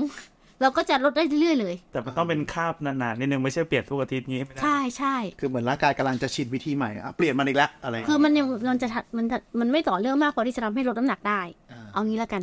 อ่าคือถ้าเราเปลี่ยนไปเรื่อยๆใช่ไหม เอ่ออย่างเช่นถ้า IF อาจจะลดได้ครึ่งกิโลอย่างเงี้ยครับอ้าวเดี๋ยวไปอีกอะอาจจะได้แต่อาจจะไม่มี effective เท่าทำไปสักพักหนึงให้ร่างกายมันชินก่อน แล้วเราก็ไปหลอกแล้วก็ไปตลบหลังเลยเออในการทำวิธีใหม่อย่างเงี้ยค่ะ แป้งมันไปแล้วแก้ทีนี้ก็แสดงว่าช่วงที่มีการเปลี่ยนอะอย่างไม่ว่าจะชีตเดย์หรือสมมติเปลี่ยนเปลี่ยนวิธีการลดน้ำหนักมันอาจจะมีช่วงน้ำหนักสวิงอยู่หน่อยหนึ่งอะไรอย่างนี้ แล้วก็ใช่ อาจจะค่อยๆลดต่อใช่อะไรอย่างนี้ ใช่ใช่แล้วก็ทุกครั้งที่เราเปลี่ยนวิธีเราจะหิว ซึ่งเป็นสัญญาณที่ดีความหิวเป็นสัญญาณที่ดี แต่ไม่ใช่หิวมากเกินไปนะอ่าหินั่นแปลว่าร่างกายอกินหวานอะไรอย่างนี้แต่แบบหิวหิวเลยอะเออเออแปลว่าร่างกายเราไม่ชินละอ่าความหิวเป็นสัญญาณที่ดี ที่มีหนังสือญี่ปุ่นเขียนว่าอะไรปล่อยให้ร่างกายหิวสักบ้างเลยนั่นน่ะจำไม่ได้ละอ๋อจริงๆมันเป็นสิ่งที่ดีนะก็คือกระตุ้นไอ้กระบวนการที่เราพูดมาทั้งหมดใช่กระตุ้นการเผาผลาญกระตุ้น autophagy อะไรอย่างเงี้ยก็ความหิวนั่นแปลว่าการกระบวนการเผาผลาญจะเริ่มได้ก่อตัวขึ้นแล้ว ค่ะ ก็น่าจะประมาณนี้แหละยกเว้นมีคำถาม จริง ๆ มันยังมีรายละเอียดมากกว่านี้อีกไปอ่านได้ตามหนังสือแนะนำให้ซื้อหนังสือค่ะอืมละเอียดมากคือจริงๆยังงไม่ได้พูดเรื่องยาเลยนะที่เป็นแค่แต่ว่า part หนึ่งนะจริงๆคือจริงๆถ้าสนใจวันเรื่องยาก็ซื้อหนังสือเวลามันจะอ่านจะจะเล่าสนุกกว่าอ่านหนังสือแต่อ่านหนังสือเนี่ยมันจะเป็นเอาไว้อ่านละเอียดที่อยากจะรู้รายละเอียดนะคะแต่จริงๆก็ยินดีแบ่งปันความรู้นะ เพราะคนมาถามเยอะแล้วก็อธิบายแต่ว่า ก็เหนื่อยเหมือนกัน ถ้าพูดซ้ำๆก็มีคุณหมอขามาช่วยถามก็ดีดีนะคะ ส่งฟุตบอลข่าวให้ฟังขอไปสองชั่วโมงขอชื่อหนังสือแรกๆอีกทีหนึ่งครับ หนังสือภาวะอ้วนและการลดน้ำหนักนะคะ เป็นเล่มสีชมพูอันนี้มันไม่มีกล้องครับค่ะโชว์ให้ให้ให้ให้ท่านผู้ชมได้ดูจะได้แบบช่วยผู้เป็นชมไม่หน้าต้องส่งค่ะก็จะมีหน้าปกก็จะเป็นรูปหมูสีชมพูนะคะ แล้วก็จะมีคนสวยๆอยู่ตรงกลางเป็นบรรณาธิการนะคะด้านหลังก็จะมีผู้ชายหล่อๆที่เอ่อลดความอ้วนและลดได้ผลนะคะหนังสือ ภาวะอ้วนและการลดน้ำหนักมาไปที่เพจ Facebook ตอนเนี้ยเพจ Facebook ชื่อว่า obesity and weight management book นะคะ ซึ่งจริงๆอะมีขายอีบุ๊กออนไลน์ด้วย มีสี่ช่องทางอ๋อมีอุกปี มีเมฟมีซีเอ็ดมีนายอิน ซึ่งเอ่อหนังสือเล่มเนี้ย จริง ๆ อะ อย่างที่บอกถ้าถ้าถ้าถ้าราคาทุนจริงอะ ถ้าร้อยเล่มพิมพ์หนึ่งพันสองร้อยห้าสิบแต่จริง ๆ เนี่ย ตอนนี้ขายราคาทุนมากคือห้าร้อยบาทนะคะ ส่งฟรี แต่ถ้าไปซื้อในอีบุ๊กตอนเนี้ยลดราคาจากหกร้อยเหลือสี่ร้อยยี่สิบ ให้เขาทำโปรโมชั่นถึงเดือนกุมภาพันธ์นะคะ ซึ่งปรากฏว่าไม่เคยเข้าไปดูอะไรเลยจนกระทั่งแบบผ่านมาสองเดือนเนี่ยเพิ่งเข้าไปดูอะขายได้หลายเล่มละเหมือนกันคือไม่เคยโปรโมทใดๆเลยนะคะก็ขี้เกียจอะ ครับ อาจจะเป็น topic ที่คนแบบอยากลอง search อยู่แล้วไงก็เจอว่าว่า search มาก็ไปเปิดอ่านดูสี่ร้อยนะ แพงมากแต่ไม่ถามไม่ถือว่าไม่แพงนะส่วนตัวผมว่าผมว่าคนแรกตอนแรกที่เห็นหนังสืออะตอนแรกนึกว่า A5 เสร็จใช่เป็นบุ๊กใช่ปุ๊บเปิดว่าเฮ้ยเทคบุ๊กเทคบุ๊ก A4 โอ้โหดมไปด้วย เนื้อหาอัดแน่นมากความได้แบบง่ายครับใหญ่ดีค่ะ มีคำถามอื่นๆไหมคะ จริง ๆ ก็อาจจะไม่ได้พูดทั้งหมด ก็พูดข้ามๆบ้างนี่ก็คือตั้งกี่ชั่วโมงแล้วเนี่ยโอ้นี่มันห้าทุ่มครึ่งเดี๋ยวไหนๆรบกวนเวลามาผมขออีกคำถามหนึงนะครับ คืออ่าไหนๆเรามาทาง IF แล้วอะ จะทำอย่างนี้ไปตลอดเลยหรือเปล่า หมายถึงตัวเองใช่ไหมใช่ใช่ใช่ณตอนนี้แฮปปี้อยู่ก็ทำไม่แฮปปี้ก็เลิกทำจริงเหรอว่าง่ายแค่นี้แต่แล้วพอพอเลิกทำแล้วหลังจากนั้นชีวิตจะเป็นยังไงต่อครับ คือคือกลับมา คือไม่ได้วางแผนไงคือเราไม่ต้องวางแผนอนาคตไกลหรอกเอาหมายความว่าตอนตอนนี้เราเราตั้งธงคือการลดน้ำหนัก ไม่ใช่ตอนนี้คือเมนแค่เมนเทนน้ำหนักได้ก็เก่งแล้วอย่างที่บอกค่ะ ปกติเนี่ย คนที่ลดน้ำหนักประมาณ 5 ปีเนี่ยจะกลับมาเกือบร้อยเปอร์เซ็นต์เลยหมายถึงว่าคนที่คนที่ลดน้ำหนักไปแล้วเนี่ยใน 5 ปีเนี่ยผ่านไป 5 ปีเนี่ยน้ำหนักจะกลับมาเท่าน้ำหนักตัวเริ่มต้นเนี่ยเกือบร้อยเปอร์เซ็นต์อาจจะเหลือแค่ไม่ถึงสิบเปอร์เซ็นที่ยังเมนเทนน้ำหนักที่ลดได้อยู่ คำว่าเมนเทนก็คือสามารถลดได้อย่างน้อยสิบเปอร์เซ็นของน้ำหนักตัวเริ่มต้น ภายในเวลาสองปี เอ้ยขอโทษห้าเปอร์เซ็นของน้ำหนักตัวเริ่มต้นภายในสองปี หรือว่าสิบเปอร์เซ็นของน้ำหนักตัวเริ่มต้นภายในหนึ่งปี ซึ่งการที่ลดลงได้เท่าเดิมและยังคงได้ห้าปีนี้คือสุดยอดแล้ว เพราะฉะนั้นแสสิ่ดงงว่าแสดงว่าน้ำหนักแสดงว่าคนที่กลับไปน้ำหนักเท่าเดิมตอนเริ่มต้น หลังจากผ่านไปเกินห้าปีนี่มันก็เกิดขึ้นเยอะนะครับ เกือบร้อยเปอร์เซ็นแต่คนที่ คนที่ไม่กลับไปจริง ๆ เนี่ย ก็คือต้องมีพฤติกรรมที่มีการคุมน้ำหนักอย่างสม่ำเสมอไงคะนี่ไงก็คือแบบแสดงว่าเปลี่ยนเป็นไลคนฟ์สไตล์ปกติไปเลยนะคือคืองั้นแสดงว่าปกติก็คือปกติได้ได้อ้วนกันทั่วบ้านทั่วเมืองไงคือนี้น่าสนใจมากคือไม่เพราะเคยเพราะไม่ผมอะเคยหนักร้อยพายอินเคยหนักร้อยแปดไงเออแล้วก็ออกตอนนี้หนักร้อยเก้า หรือว่าร้อยยี่สิบร้อยยี่สิบอ๋อ คือคือร้อยเปอร์เซ็นต์กับว่าเท่าเดิมเราเรามากกว่านั้นแล้วว่าแล้วว่าทำไปแซงนี่ปกติอยู่แล้วมันยกคือมันนี่คือเป็นภาวะปกติของร่างกายก็คืออย่างที่เราคุยกันมาตลอด เพราะฉะนั้นถ้าตัวเองคิดว่าถ้าเรายังมีความสุขกับการกินอยู่ เราคงต้องทำวิธีใดวิธีหนึ่งยกเว้นเราจะไม่มีความสุขกับการกินแล้ว เราก็อาจจะไม่ต้องทำอะไรเลยก็ได้ นี่หรอกไหมคือกลายเป็นนักพรตเองโดยธรรมชาติหมายถึงว่าเราขี้เกียจกินละเอ้าเราเราแก่แล้วอะไรเงี้ยเราขี้เกียจกินแล้วเราเบื่อโปรตีนเราเบื่อหมูหรือเบื่อเนื้อเบื่อไก่เบื่อไขมันเราก็อาจจะกินปกติสามมื้อก็ได้ แต่ที่น่าสนใจคือการลดน้ำหนักมันเป็นเหมือนที่ต้องทำไปตลอดเนาะคือคือใช่หลายคนคิดว่าแบบฉันกินสูตรลดน้ำหนัก แล้วพอถึงเป้าก็เลิกแต่มันก็เบาไปแล้วนะใช่ถ้าถ้าถ้าสมมติว่าเรากินอาหารลดน้ำหนักปุ๊บถ้าเราจะไม่กินอาหารต่อเราก็ต้องคุมแคลอรี่เออ ซึ่งยากแหละ ซึ่งอาจจะหรืออาจจะไปทำวิธีอื่นหรือว่ากินมื้อเช้าลดเย็น หรือคือต้องทำอะไรสักอย่างอะ ไม่ใช่แบบกลับมากินเหมือนก่อนเริ่มต้นนู้นอะถ้าเรากลับกินเหมือนก่อนเริ่มต้นมันก็กลับมาเหมือนก่อนเริ่มต้น เลยทำให้นึกว่ามันจริงๆมันเป็น mindset อีกแบบเลยนะ คือใช่มันอาจจะไม่ใช่คำว่าลดน้ำหนักก็ได้ มันอาจจะแปลว่าการกินเปลี่ยนตัวเองใหม่เออเพราะว่าเหมือนกับเราเปลี่ยนไลฟ์สไตล์ไปเป็นการกินที่ถูกต้องมันก็จะลงมาโดยธรรมชาติเองหลายๆร้อยปีที่ผ่านมาเราดันไปกินผิดวิธี ใช่ที่เขาแค่กลับมากินอย่างถูกต้อง ใช่ แล้วมันก็จะมีหลาย ๆ สูตรที่แบบอะให้ให้เพราะหลายคนชอบกินแบบกินสูตรถึงเป้าแล้วก็เลิกกิน เออ แล้วก็จะอยู่ๆกลับมาเพราะว่ากลับไปกินเยอะแคลอรี่เกินใช่ตลอดจำเมื่อกี้ได้ไหมคะเอ่อ lipostatic theory ทฤษฎีการคงไขมัน การที่มันจะเกิดเซตพอยต์ใหม่เนี่ยมันยากมากหมายถึงว่าจะอุ้ยจะแบบเอ่อไปสักห้าปีสิบปีอย่างเงี้ยจะเห็นว่าคนอะเอ่อสามารถเมนเทนได้ แต่ต้องมีแต่สิ่งที่เขาจะทำได้เนี่ยเขาก็ต้องมีพฤติกรรมสม่ำเสมอ หรือว่าพฤติกรรมที่ถูกต้องในระยะเวลาที่ยาวนานคือเปลี่ยนไปเลยถ้ากลับไปกินเท่าเดิมยังไงน้ำหนักมันก็ขึ้นอยู่ดีเพราะว่าทุกวันเราแก่ขึ้น การสร้าง BMR มันจะลดลง การเผาผลาญจะลดลงยังไง น้ำหนักมันก็จะขึ้น ถ้าเรากินเท่าเดิม น้ำหนักมันยังไงก็จะขึ้นเพราะเราแก่ขึ้นก็ต้องลดอินเทคลงใช่ ค่ะยากนะนี่อะฝากไว้ด้วยนะครับฝากประชาชน ที่ฟังอยู่นะครับประเทศไทยจะได้น้ำหนักลดลงแต่ความความอ้วนหวังว่าจะได้ mindset อะไรที่ที่เหมือนไม่เหมือนกับที่ได้ยินตามแบบพวกความรู้ระยะเร็วอะไรอย่างเงี้ยผมว่าเพราะว่าจะมีความเข้าใจผิดเรื่องการลดน้ำหนักหรือการทำไอเอฟอย่างเงี้ยก็ก่อนหน้านี้ไม่เคยรู้เลยนึกว่าชีตเดย์แบบสัปดาห์ละวันตลอดเออประมาณอย่างนี้แบบโอ้ต้องเปลี่ยนนะนั่งคิดเราไม่เข้าใจในสูตรที่เขาคิดมานั่นเองใช่หรือคือว่าเราบางก็ฟังฟังแบบหลายสูตรนะเราไม่ย้ำย้ำกันแล้วไม่คือถ้าเราเราเข้าใจ ไม่เราไม่เข้าใจกลไกพื้นฐาน เราเข้าใจแค่ตื้นๆว่าใช่เขาทำยังไง แต่เราไม่รู้ว่าไอเดียที่เขาได้มาแบบใช่เพราะเหตุผลเพราะอะไรแล้วคำว่า cheat day มัน mislead มากเลยอะ cheat day เราจะมีความรู้สึกว่าแบบเอ้ยทำ IF มาห้าวันแล้วเว้ยฉลองเรียบร้อยเรียบร้อยใช่ใช่แต่ว่าถ้าเราเข้าใจที่ถูกต้องอะ อย่างน้อยเราก็มีไกด์นำทางแต่ว่าสุดท้ายเราก็ปรับไม่ได้ตามความเหมาะสมของเราเหมือนกัน ไม่ต้องทำแบบตามเป๊ะๆก็ได้ เราก็ปรับว่าไหน work เราก็ค่อยทำอันไหนต้องไม่หาเวิอัร์นกที่ตัวเอง happy เนอะใช่ใช่บางคนแบบอุ้ยไอเอฟไม่ไหวจริงๆขอกินเย็นหน่อยก็อาจจะกินเย็นเล็ก ๆ น้อยๆใช่ใช่ค่ะ ก็เลยไม่ได้บอกว่าทุกคนต้องทำตามนี้เนาะอืมคือหลักการอย่างสุดท้ายก็เป็นหลักการเดิมแฮปปี้แฮปปี้แล้วก็มีการวัดผลเนาะชั่งน้ำหนักใช่บ่อยๆดูว่าได้ผลใช่ใช่แล้วก็ให้กำลังใจตัวเองเยอะๆเราพลาดไปแล้วก็ไม่เป็นไรเริ่มใหม่แต่ว่าอย่าอย่าเริ่มใหม่ทุกวัน โอเคก็ต้องขอบคุณพี่น้อยมากเลยนะครับ ที่มาให้ความรู้กับเราในรายการกินหลุดนู่นหลุดนี่ไปทำไมต้องมีสคริปต์ปิดรายการวะก็ต้องขอบคุณพี่น้อยเป็นอย่างสูงเลยครับที่ที่ที่ที่ที่คุยมาเรามาดูกันหลายนะคะ EP ว่าจะปิดได้หรือเปล่า นี่เราแยกโอเคแยกโทรศัพท์ไปแล้วก็ ก็ต้องขอบคุณจะรอบอีกกี่รอบเนี่ยตกลงตกลงตกลงเกลียร์แล้วเกลียร์ตกแล้วโอเคและนี่ก็คือรายการคุณหมอขาถ้าคุณผู้ฟังอยากจะฟังเราต่อนะครับ ก็จะเกิดเจอกันทุกวันทุกวันอังคารปะวะอันนี้คือเจ้าของรายการใช่ไหมนิสักนี่เขาปีนิสักครับห้าทุ่มครึ่งอะเบอร์บนเบอร์บน โอเค ถ้าถ้าอยากจะโต้ตอบกับเรานะครับ ก็มาที่ Twitter doc underscore please นะครับ แล้วก็ถ้าเกิดเป็น Facebook ก็จะเป็นแฟนเพจสามโคกเรดิโอพอดแคสต์นะครับ ก็สำหรับวันนี้ขอบคุณพี่น้อยอีกครั้งหนึ่ง แล้วก็ลาไปก่อน แต่เพียงเท่านี้ครับ ขอบคุณครับ สวัสดีค่ะ